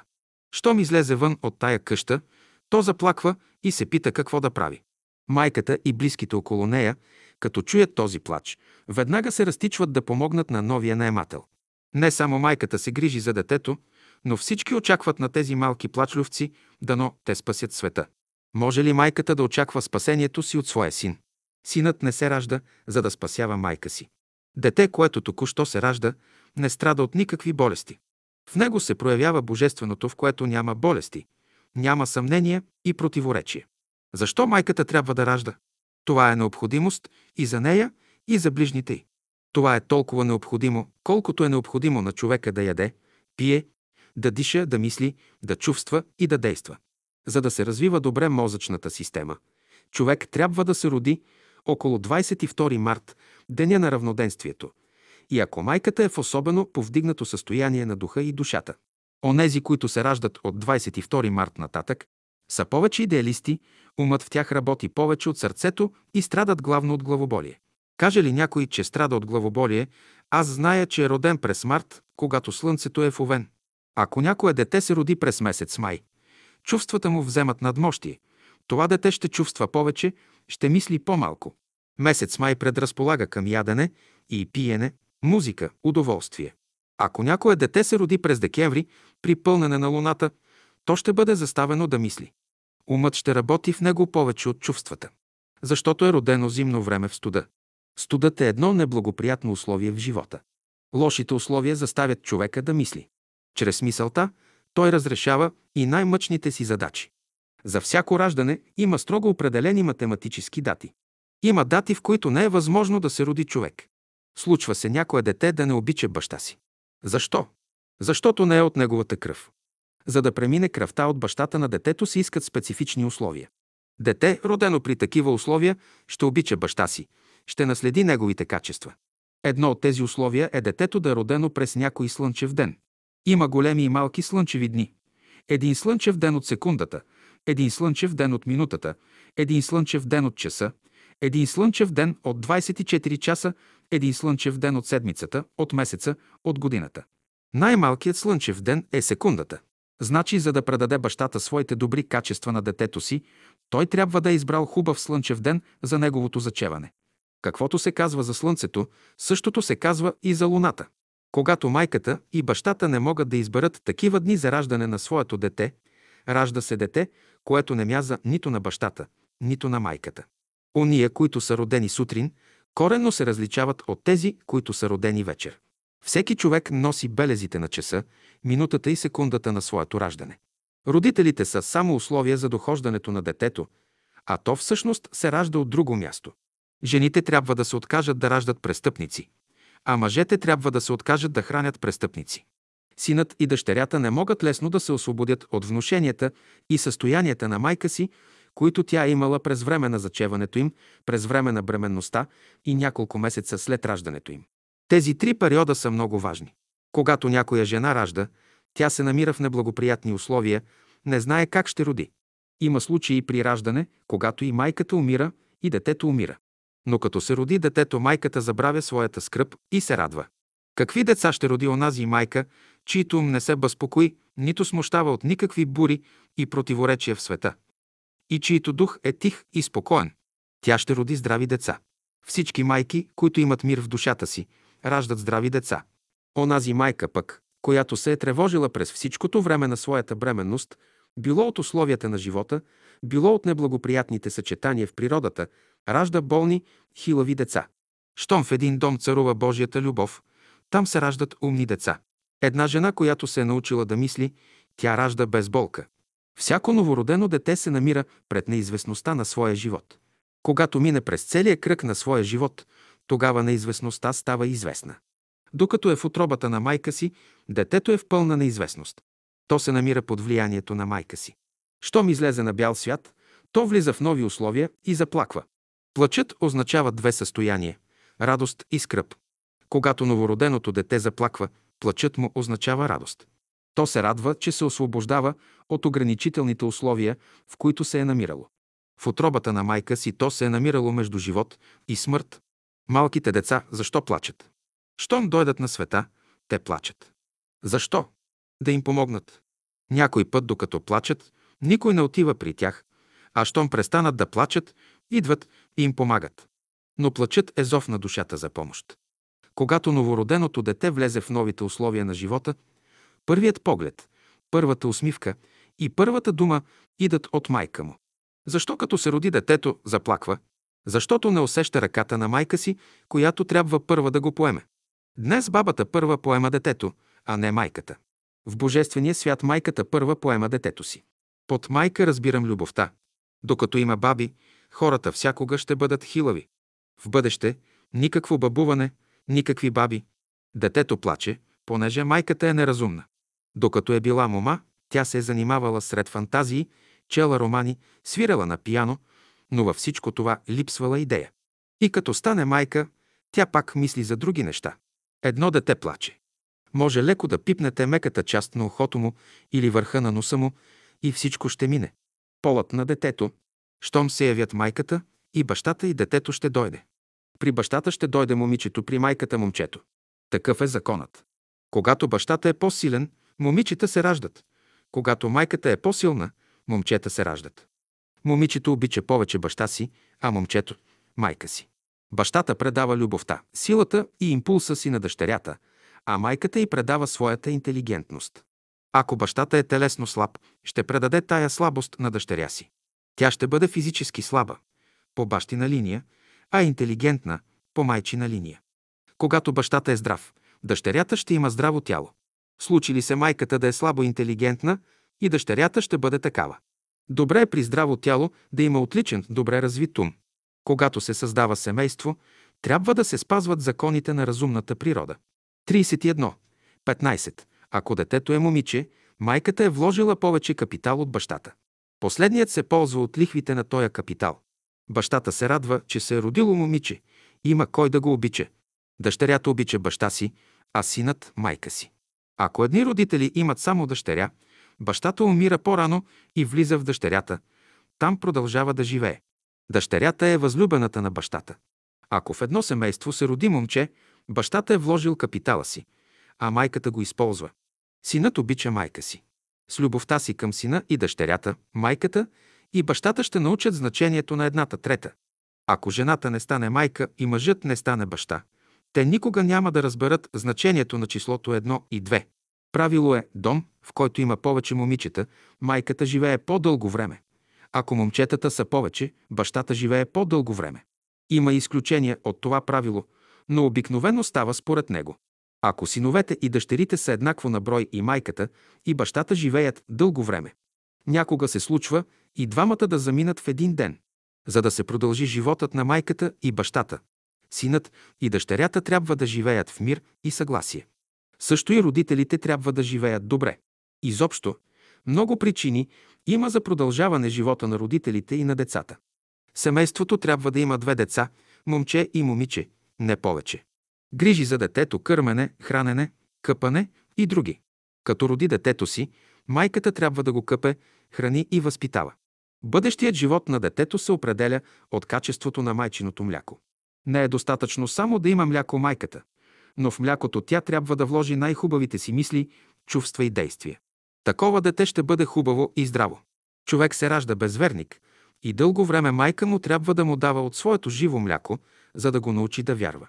Детето казва на майка си, аз дойдох при тебе безверник, за да ми покажеш своята вяра и да ме научиш да вярвам. Като го кърми и обръща ту от едната, ту от другата си страна, майката казва, чадо, искам да бъдеш топъл, както е топло моето сърце, и светъл като моя ум, като кърми детето от лявата си страна, майката го подхранва с уния топли, благородни чувства, които му са необходими за живота. Като го кърми от дясната си страна, майката го подхранва с светли и възвишени мисли.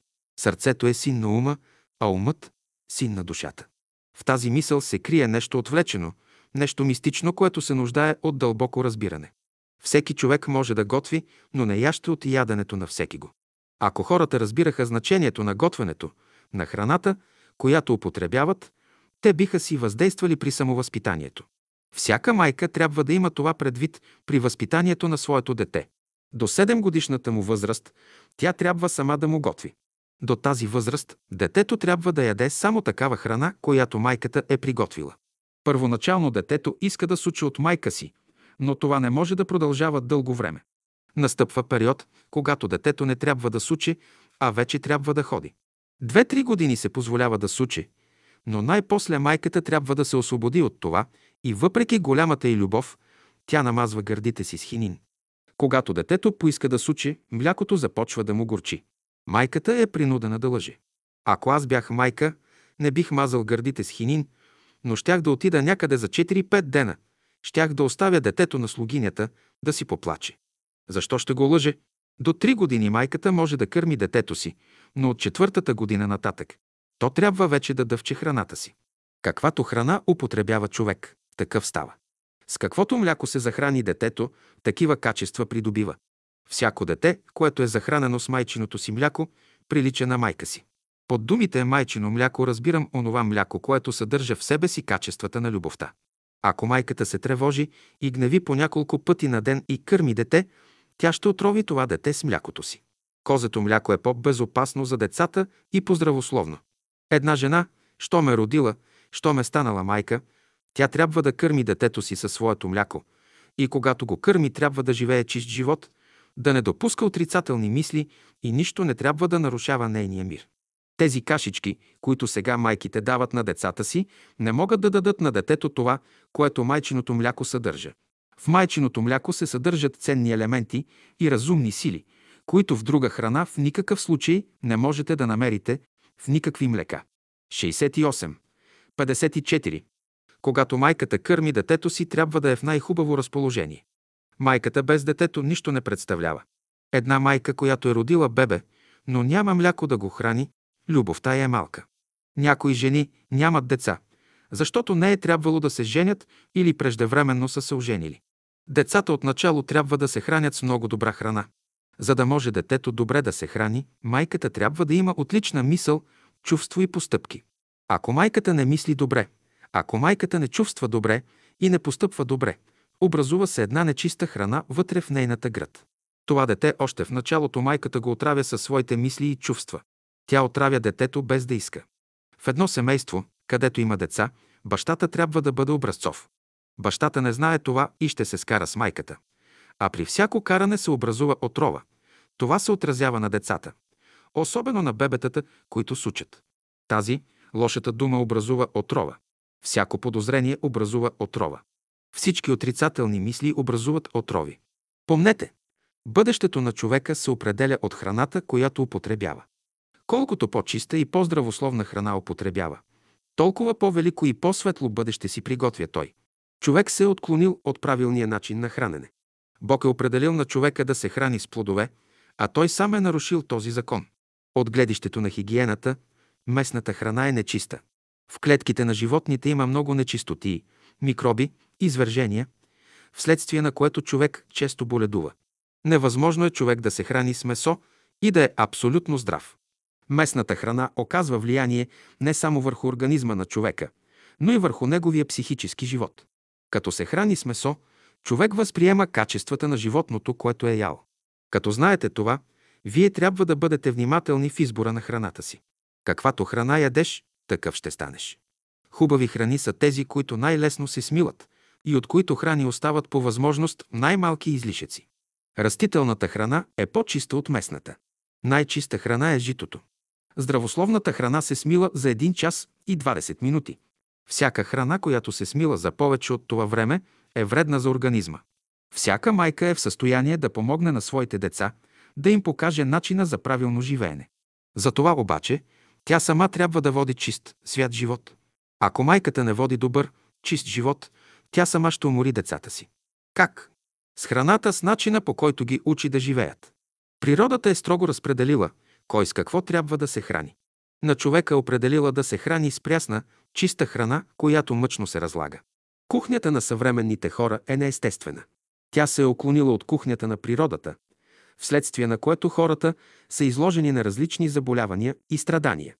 Родителите трябва да знаят каква храна да дават на децата си в понеделник, във вторник, сряда и така нататък, защото храната е която създава хората. И най-некултурният човек, ако го храним с хубава храна и главно с плодове, животът му ще се измени. Ако детето е малокръвно, давайте му повече круши да яде. Ако е грубичко по характер, хранете го с ябълки. Ако му липсват благородни качества, хранете го с череши, които едновременно регулират червата. Като се хранят децата само с пресни плодове, друга храна не им трябва. Вегетарианската храна усилва нервната система. Организмът става по-устойчив, по-издръжлив. Малкото дете е в ръцете на майка си. Тя го носи, прегръща, целува. Тя го къпе, храни. Като поизрасне, майката изменя отношенията си към него, престава да го носи на ръце, да го прегръща и целува, не го къпе всеки ден, не го кърми. Ако при първото отношение детето си е мислило, че майката изявява любовта си към него, какво ще мисли сега? То може да си мисли, че отношенията на майката към него са изменени, но това нищо не значи. Детето мисли криво. Има някаква промяна, но само външна. Израстването на детето, развитието на неговия ум и сърце са причина майката да изменя външно отношенията си към него. Има ли някакво престъпление в това, че майката не къпе всеки ден детето си и не го носи на ръце? Длъжна ли е да прави това? Тя е длъжна да прави това, докато детето е малко, най-много до 3 години. Щом влезе в четвъртата година, то трябва да стъпи на краката си. Птичките къпят ли малките си?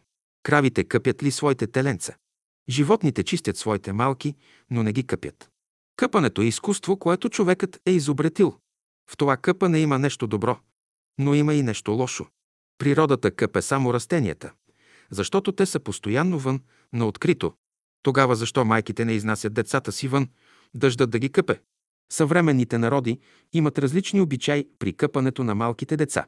Някои ги къпят първите два месеца всяка сутрин, а някои ги къпят по два пъти на ден – сутрин и вечер. Колкото повече детето расте и къпането се намалява. Детето трябва да се къпе според законите на природата. Най-добрата баня е дъждът.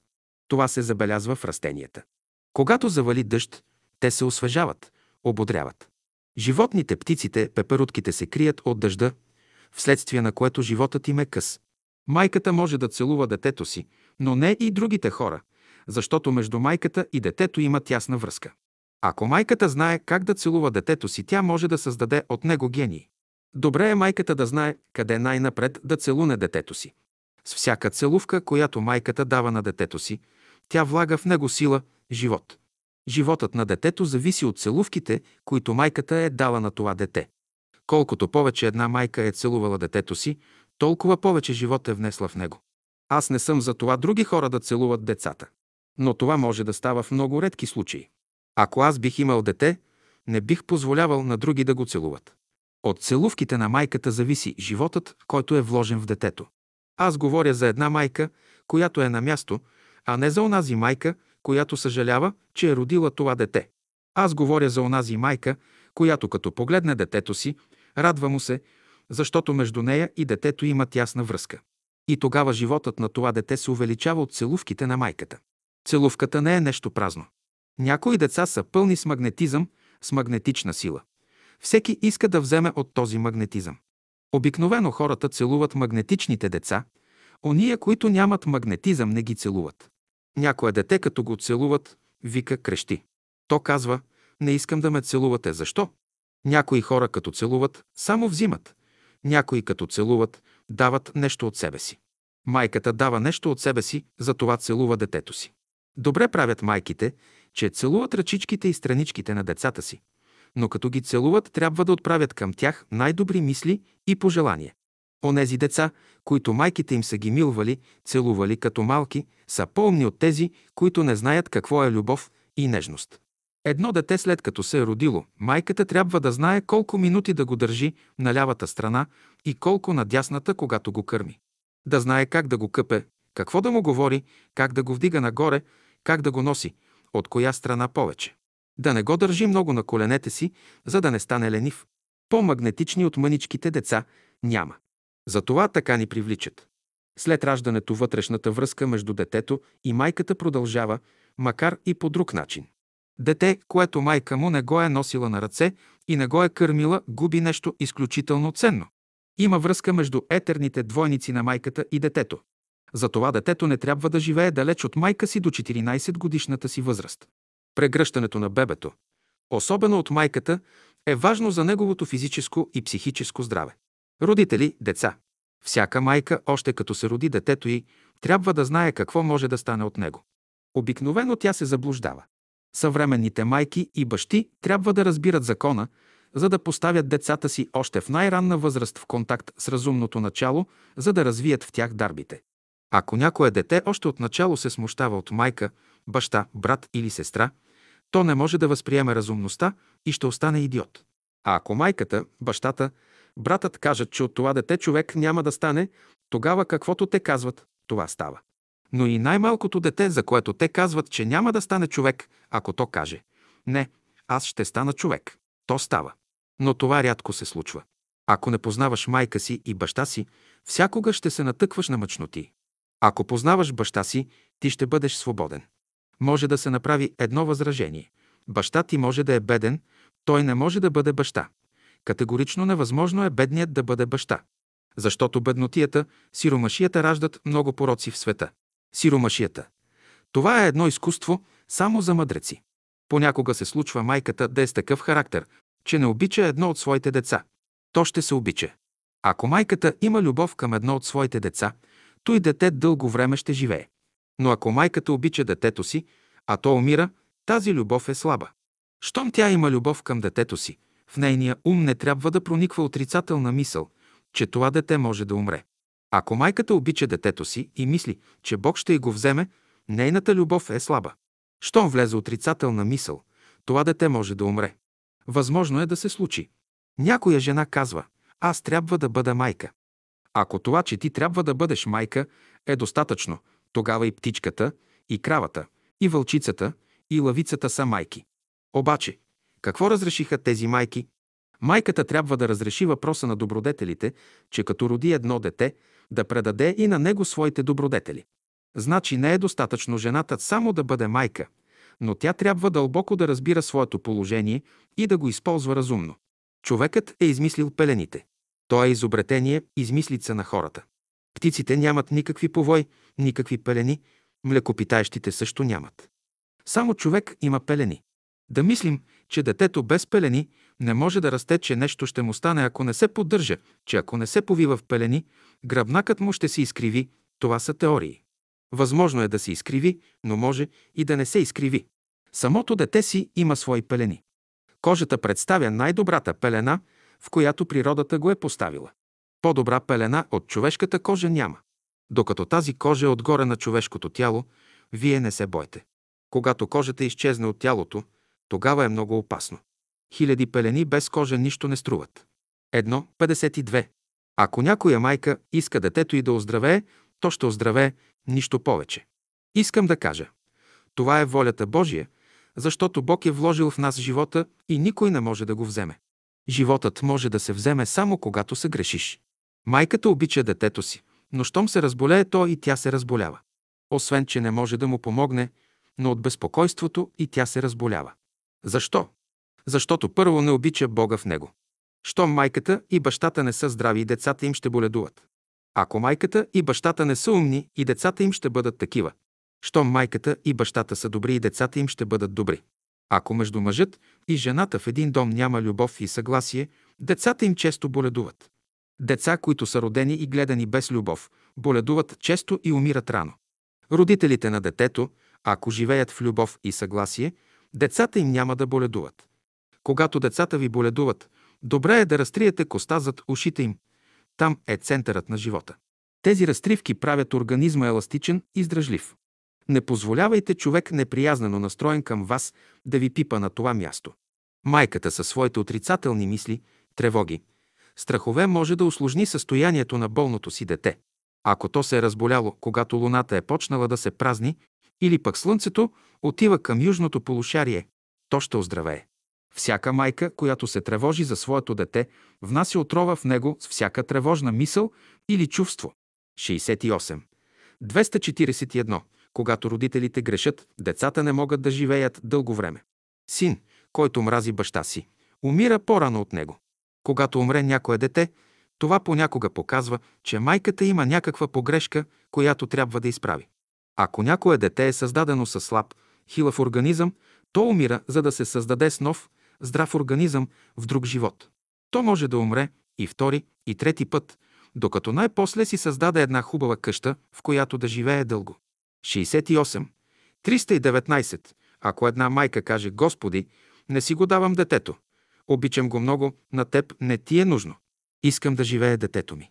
По никой начин не го давам. Детето ще оздравее. Майката прегръща детето си, което направила комир за себе си и мисли, че то ще я спаси. Това е користолюбие. Тя мисли, че в детето се крие някакъв велик дух. Ако не е така, готова ли е да му служи както трябва? Ако не е готова, детето ще си замине. След това майката се чуди, защо Бог е взел детето й. Много естествено, тя не знае как да му служи. Бащата и майката също трябва да изучават ума, сърцето и волята на момичетата и на момчетата си, а не да се обяснява всичко с наследствеността. Тя още нищо не доказва. Онова, което ние можем да възприемем от природата, ще можем да го предадем на младото поколение отвън. Майката се радва, когато детето е при нея. Майката скърби, когато детето отсъствува. Разумният, добрият син носи щастие за баща си и за майка си. Да се ожениш, това значи да дадеш условия на една душа да се развива. Тя слиза от Бога, идва на земята и ти трябва да я опътиш. Ще й кажеш, ела при мене. Ако не иска да дойде, ще чака други условия. Когато майката и бащата се подмладяват, и децата се подмладяват. Подмладяването е вечен процес. Ето защо майката никога не трябва да остарява. Тя трябва да има само едно дете. И детето трябва да бъде първо, а не и старсак. Всяка майка, която не отглежда сама своите деца, а ги оставя другите да ги отглеждат, е куковица. Жената да стане условие за повдигането на мъжа, а мъжът да стане условие за повдигането на жената. Децата да станат условие за повдигането на родителите си, а родителите да станат условие за повдигането на децата си. Майката и бащата могат да се подмладят, ако децата им ги обичат. Кърмичен закон. Със слизането на земята още, човек почва да се лъже. Той вижда, че майка му не е здрава, баща му също, а си въобразява, че ще може някак да закрепи здравето си, да изнесе всичко, каквото се случи в живота му. Каквито са бащата и майката, такова ще бъде и детето им. Това е неизбежен закон. Някъде се свързват жена от черната раса и мъж от бялата раса. Ако жената е по-силна, и в първото, и във второто, и в третото поколение се ражда все черно дете. Едва в четвъртото поколение ще се роди бяло дете. Ако мъжът е по-силен, първо се раждат бели деца, а после черни. Ако хората от черната раса се женят за бели, те измират, не могат да издържат на енергиите на белите. Затова такива женитби не се препоръчват. Ако не измират черните, тогава поколенията им са хилави и след време се израждат. Също и от една раса, но с различни умствени и духовни стремежи се забелязва същото. Хилавите деца са резултат на греховни състояния. Понякога, ако бащата е гениален, синът не излиза такъв. Бащите са слаби да предават гениалността си на децата. Майките могат да предават повече неща на синовете си, отколкото бащите. Гениалността се предава по женска линия, по линия на чувствата. Да се роди човек сляп не е случайно. Бащата и майката не раждат човека сляп, а той сам си идва сляп. Падението сам ще го изкупва. Ако жената роди един идиот, кой е виновен за това? Майката или природата? Когато жената се готвеше да стане майка, тя трябваше да знае условията, при които трябва да зачене това дете, а не да роди идиот. Как някои деца се раждат гениални, с идеални способности, а други се раждат идиоти? Значи има някакви причини.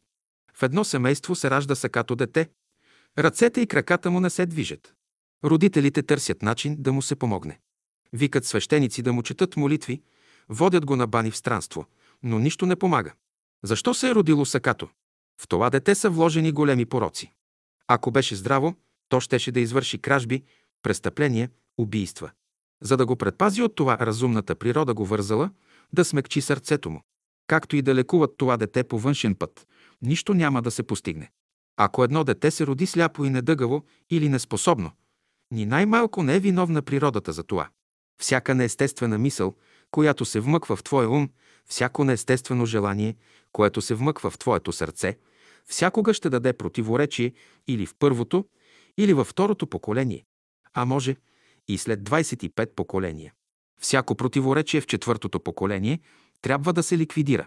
Природата най-много до деветото поколение може да остави да живее едно противоречие. Казват за някого. Той се е родил малумен. Не е вярно, че майка му и баща му са го родили такъв. Той сам си е майка и баща. За това нещо има две теории. Едни казват, че майките предавали своите качества на децата си. Други, че детето съществува в невидимия свят като разумно същество и си избира подходяща майка, подходяща среда и ще влияе и то на майка си, като и внушава добри мисли. Бременната жена може да определи какъв ще бъде нейният син според това, какви мисли през това време я вълнуват. Възпитание на децата. Възпитанието е процес, който трябва да върви едновременно за всички – и за бащата, и за майката, и за децата. Когато се възпитат бащата и майката, ще се възпитат и децата. Спасението иде от майките и бащите.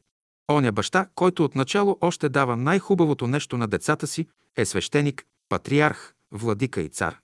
Оная майка, която още в най-ранната възраст внася в душата на децата си светли и възвишени мисли и идеали, тя е царица. Да бъдеш майка и баща, това са свещени длъжности, които Бог е определил за човека. Има ангели на земята, но те са рядко. На няколко хиляди деца едва едно от тях е ангел, който слиза на земята с определена мисия да ръководи хората. Някои родители се възхищават от тънките вежди на децата си, от малката им устичка, от малките им ушички и така нататък. Тъкмо тези белези говорят за неправилно развитие, за нещо лошо в характера. Родителите могат да не познават нито френология, физиогномия, астрология. Обаче искат ли да знаят какви заложби носят децата им в себе си? Ще се подават ли на новите педагогически методи? Нека видят обичат ли ги децата им. Това е първото условие за възпитание на детето. Ако детето обича родителите си, то влиза в положението им и цени всичко, каквото те правят за него. В това дете е събудено божественото, може да се възпитава. Не е ли събудено още божественото в детето, то може да се дресира, но не и да се възпитава. Майката и бащата трябва да кажат на сина си: Синко, ти ще ходиш в светлината, която Бог ти е дал. Ти ще се проявяваш с чувствата, които Бог ти е дал. Ти ще действаш с волята, която Бог ти е дал. Ти трябва да ни слушаш. Докато детето е малко, майката му припява каквото иска от него и го потупва по задницата. Не тупай детето си по задницата, но го пипай по главичката и кажи да влязат в главата ти светлите божествени мисли, да носиш светлина на човечеството, да помагаш на по-слабите си братя. Тури ръката си на главичката на своето дете и кажи да влязат в тебе благородните и възвишени божествени чувства. Някоя майка прегърне детето си, стисне го в обятията си. Но с това тя развива в него егоизма. Тя прави това подсъзнателно, но един ден вижда резултата на своята любов. Майката се радва, че детето е здраво, но тя трябва да проникне дълбоко в душата му и там да посее истинските семена. Ако тя не се е в душата на детето, всяко посято от нея семе пада на камениста почва и изсъхва. Ако майката не обича детето си, тя нищо няма да му даде.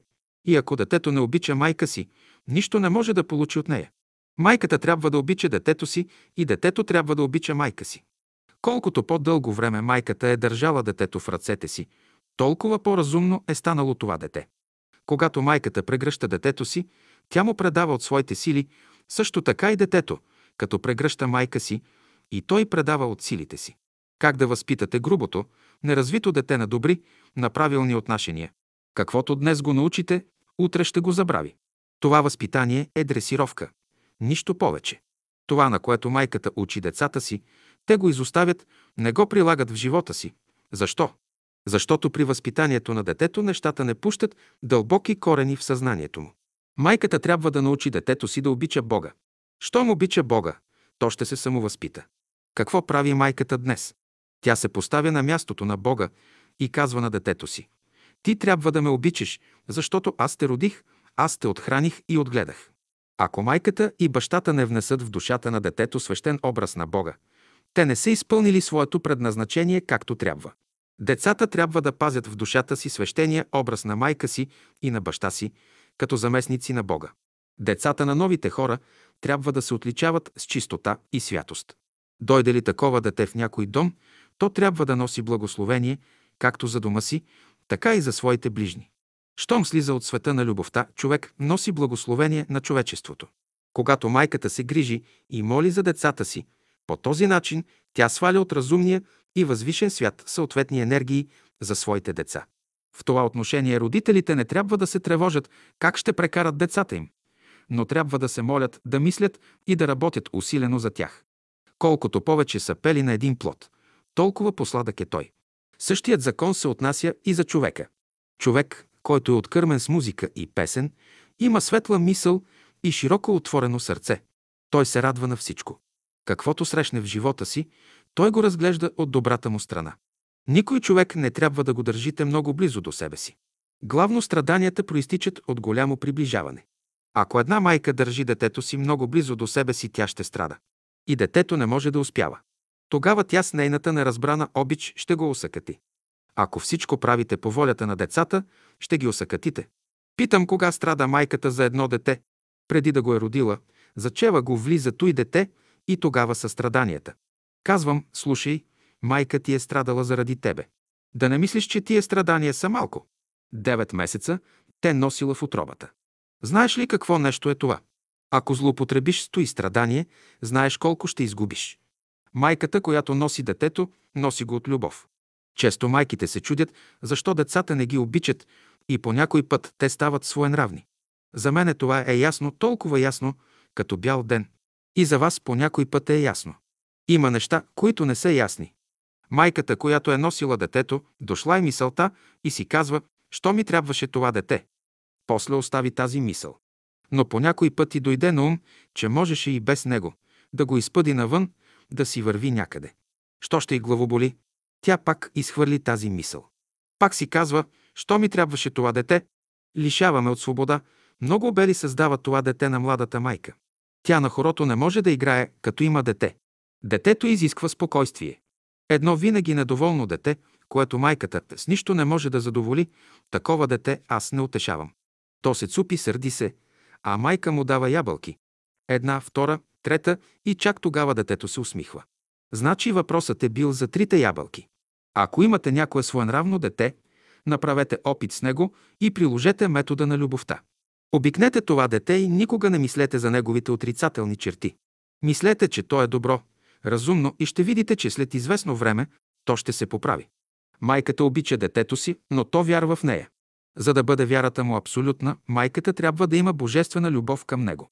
И обратно, ако детето няма абсолютна вяра към майка си, тя не може да прояви към него божествената любов. Трябва да се приспособим към децата, да почнем от това, към което те имат желание. Трябва да почнем с сетивата, трябва да създадем работа на децата, например съдене на дравчета, чистене на градината, правене на вадички, чистене на извори, правене на пътеки, почистване на двора и чрез тая работа, между другото, ще се развият сетивата. Когато те са развити от децата, от това се ползва и умът. Детето трябва да изучава растенията. То трябва да ги обича. Във всеки училищен двор трябва да има градина, да има посадени растения. Трябва да има нещо, което да е посредник на божествената енергия. Череши, ябълки, сливи, круши, дюли, орехи и други. Жълтите цветя предават интелигентност, червените – живот и здраве. Като насърчавате децата да съдят цветя, жълти, червени, бели, цветята ще ги насърчават чрез красотата си. Всички миризми на цветята не действат еднакво върху децата. Някои миризми имат обратно действие върху тях. Правете различни опити в това отношение. За пример, вашето дете е неразположено. Какво ще направите? Откъснете една роза, едно карамфилче, една теменушка или друго някое цвете и без да забележи детето, туряйте под носа му едно след друго тия цветя и следете кое цвете как му влияе. Запомнете онова цвете, което произведе ефект върху разположението на детето. Запишете името му, запишете деня, часа, когато сте му дали да го помирише. Направете опити втори и трети път да се уверите в резултата. Ако някое дете е хилаво, нека майка му да направи цветна градинка и да го остави само да отглежда цветята, главно червени цветя, за пример червени карамфили. Ако детето е много буйно, да отглежда бели и сини цветя. При възпитанието на децата да им се обръща внимание, че и мушичките, и птичките усещат болка като нас. Децата, като разбират това, ще кажат «Добре, в бъдеще няма да им причиняваме болка, по този начин ги възпитавайте». Не им казвайте, че това е грях, че онова е грях. Те нямат опитност от греха. Когато възпитава детето си, майката трябва да си служи и смек, и със строг говор. От време на време тя трябва да създава мъчноти на детето, чрез които да го застави да мисли. Колкото и да е слаба мисълта на човека, тя развива мозъчните центрове. Обаче от любов към децата си, майките ги ограждат от мъчноти и страдания. Те искат децата им да бъдат здрави, силни, безгрижни, обаче природата не търпи това. Мисълта е един мощен космически процес, който се проявява чрез всички форми. Там, където се явява пречка на пътя му, той разрушава формите. Затова всички, които не мислят, т.е. не дават ход на този творчески процес, са осъдени на разрушение и израждане. Затова задачата на майките и бащите и на възпитанието въобще е да научат децата да мислят. Защото животът изисква една права мисъл и разбиране на законите, по които самият живот се проявява. До сега не съм срещал нито един правилен метод за възпитание. Казва се, че трябва да се даде свобода на детето. Но в какво седи свободата? Преди всичко свободата изключва всяко насилие, но изключва и всяка лъжа и зло. Онзи, на когото трябва да дадеш свобода, у него трябва да бъде изключена всяка лъжа. Ако в един дом бащата, майката и децата правят по едно малко добро на ден, този дом има бъдеще. Това е основата на всяко възпитание. За да се възпита детето, бащата и майката трябва да бъдат образец и идеал за него. Един от методите за възпитание на децата е вечер, когато те спят, да им се говори мислено на подсъзнанието. Най-опоритите и най-своенравните деца може да възпитавате с музика. По отношение на органическия свят майката и бащата играят важна роля. Те с кръвта си предават на децата качествата на своите души. Възпитанието на децата се обославя от качествата, които майката влага в детето още от най-крехката му възраст. Под думата кръв подразбирам не обикновената кръв, а тази, която във всички случаи на живота остава неизменна. Една и съща, тя не е онази преходна кръв. Благородните зародиши, които майката влага в кръвта на детето си, са ценна есенция, която отсетне се развива и разнася благоухание навред. От подире нищо не може да се вложи и посе в човека. Това е възпитание, а не дресировка. Предаде ли майката нечиста кръв на детето си, то цял живот ще носи последствията на тази кръв. Искаш да станеш майка, а не можеш да се справиш с децата си. Каква майка си, ако децата ти те бият? Майка е оная, която внушава уважение и респект на децата си. Какво означава думата педагогия? Сричката пет означава дете, а го води. Значи педагогията води детето. Първото правило на педагогиката е следното. Бащата трябва да обича сина си, а майката трябва да обича дъщеря си. Второто правило на педагогиката. Синът трябва да обича баща си и дъщерята трябва да обича майка си. Това е смяна на енергия. Едно дете, колкото малко и да е, може да бъде една напреднала душа. Много деца са по-умни от учителите си. Много деца разбират закона на внушението, закона за трансформиране на енергиите по-добре от бащата и майката. Някои мислят, че децата са глупави. Не, детето още като го учиш, знае. Разбира говориш ли му истината или не. Няма по-прозорливи същества от децата. Децата виждат и през стената, тъй ги познавам аз. Трябва да имате предвид следното правило. Не можеш да приложиш успешно един метод върху другите, ако не си го приложил върху себе си. Говориш на едно дете за послушание, но ако ти сам не слушаш, ако ти сам не се подчиняваш, не можеш да имаш никакъв резултат. Говориш на едно дете за трезва мисъл, а ти сам нямаш трезва мисъл. Ако ти развиваш една тема, а сам не я разбираш, как ще я предадеш? Говориш за истината, а сам не разбираш какво нещо е истината. Децата, които се раждат в сегашната епоха, са поразумни, по-умни от уния на миналата епоха. Децата на бъдещото поколение ще разполагат с по-голяма разумност от сегашните. При гениалното дете почвата, при която е посадено, е много добра. Външните и вътрешните условия са много добри. Там лесно се работи. При талантливото дете почвата не е толкова добра, а при обикновеното дете още по-малко. От обикновените деца стават талантливи, от талантливите – гениални. На 10 обикновени деца трябва едно талантливо. На 10 талантливи деца трябва едно гениално. Ако няма гениални деца между учениците, последните не могат да се развиват правилно. Гениалните и талантливите деца ще бъдат подтик за обикновените.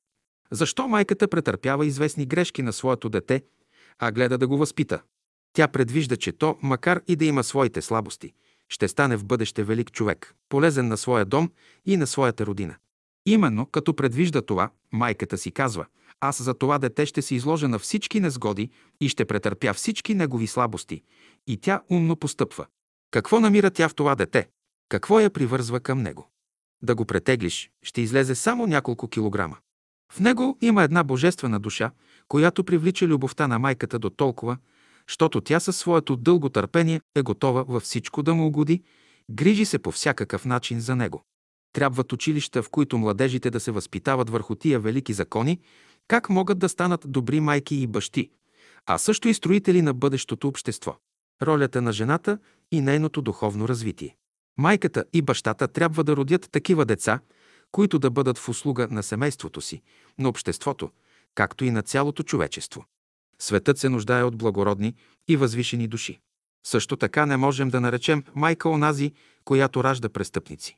Жена, която ражда престъпници, ние наричаме кърмилница на злото и престъплението, а не майка. Жената трябва да бъде майка, да ражда добри синове и дъщери. Майката трябва да ражда възвишени души, които да оправдаят идването си на земята. Само такива жени наричам майки. Майките, които искат да имат добри деца, трябва да са проникнати от нови идеи. Ако те се държат за старите идеи, по-добре да не раждат. Първоначално, когато Бог създал жената, тя била съвсем различна от сегашната. На земята има една жена, която не е нито като тази на небето, нито като тази в рая. Тя е само отглас, отражение на възвишената, на благородната жена. И в това отношение любовта е само външно отражение на тази жена. Обаче любовта се проявява само там, дето е жената. Отсъства ли жената в човека, отсъства и любовта. Ако хората знаят какво нещо е жената и я поставят на мястото й, светът моментално би се повдигнал. Според мен, жена е тази, която спасява света. Жена е тази, която държи ключовете на живота. Жена е тази, чрез която се проявява великата и мощна сила на любовта, която носи живота. Следователно, спасението на света ще дойде чрез жената, а не чрез мъжа. Сега аз желая на всички да станете жени. Тази мисъл, преведена с други думи, означава Аз желая душите на всички хора да се изпълнят с любов. Аз желая всички да светят, да бъдат запалени свещи, да бъдат щастливи и радостни, да са готови на всички услуги. Това значи да бъде човек майка. В този смисъл желая на всички да бъдат майки. Днес под понятието майка разбират жена, която ражда. Не, майка е само тази, децата на която не умират. Умират ли децата на някоя жена, тя не е майка. Майка е само чистата жена, девата, която и като роди, пак дева остава. Майка е онази дева, на която децата не умират. Казвам, има една единствена сила в света, която може да унищожи войната и да внесе мира. Коя е тази сила? Жената. Ако всички жени се сплотят и кажат, от днес вече не раждаме престъпници, те ще турят точка на войната. И ако всяка майка каже на сина си, убиваш ли брата си, аз се отказвам от теб, ти не си мой син. Войната ще дойде до своя край. Тъй, щото спасението на човечеството седи в съзнателното отказване на жената да ражда престъпници, както и в отказаване на майката от своя син убиец.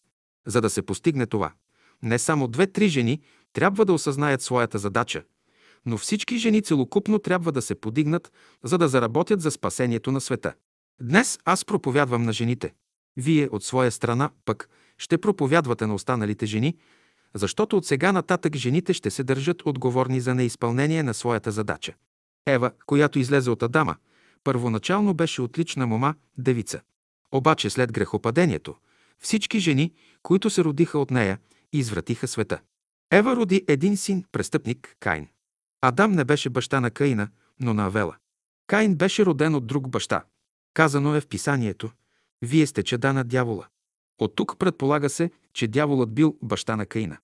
Невъзможно е овца да роди вълк. Ако овца роди вълк, причината се крие някъде дълбоко в живота. Авел стана жертва на Каина, на злото в света. Възможно ли е двама братя от една майка и от един баща да се убиват? Следователно, предполага се, че тези братя били от двама бащи. Единият носител на тъмнината, другият – носител на светлината. Днес половината от човечеството са каиновци, половината – авеловци. Ако хората вярват в стария закон, който дава място на престъпниците да се раждат, те всякога ще убиват. Новата жена, новата Ева трябва да затвори пътя на Каина да не се ражда. Каиновци нямат право да се раждат. Светът не се нуждае от престъпници. Само свободната майка може да роди добри и разумни деца. Вие бързате. Вече 8000 години как хората са правили погрешки и искате, когато се проповядва едно учение, тъй с един замах в една седмица да се поправите. Тъй не може. Може, но за героите, но всички хора не са герои. Има два пътя, по които той учение може да се реализира. Единият начин е пътят чрез възпитанието в училището, а другият път – чрез майките. Те трябва да знаят този велик закон, по който децата им в бъдеще трябва да се раждат. Те трябва да знаят новите условия, както градинарите, земеделците изучават условията, при които ще сеят. Майката сама трябва да бъде религиозно настроена, за да изисква това и от детето. То е религиозно настроение, да блика любов, не само да спасиш себе си, а да се жертваш за всички. Да бъдеш свързан с Бога, значи да имаш качествата на Бога, който е създал целия свят, да схващаш Неговото битие. Цялото растително и животинско царство, които е създал Бог, са един импулс на божествения живот, който върви отгоре надолу.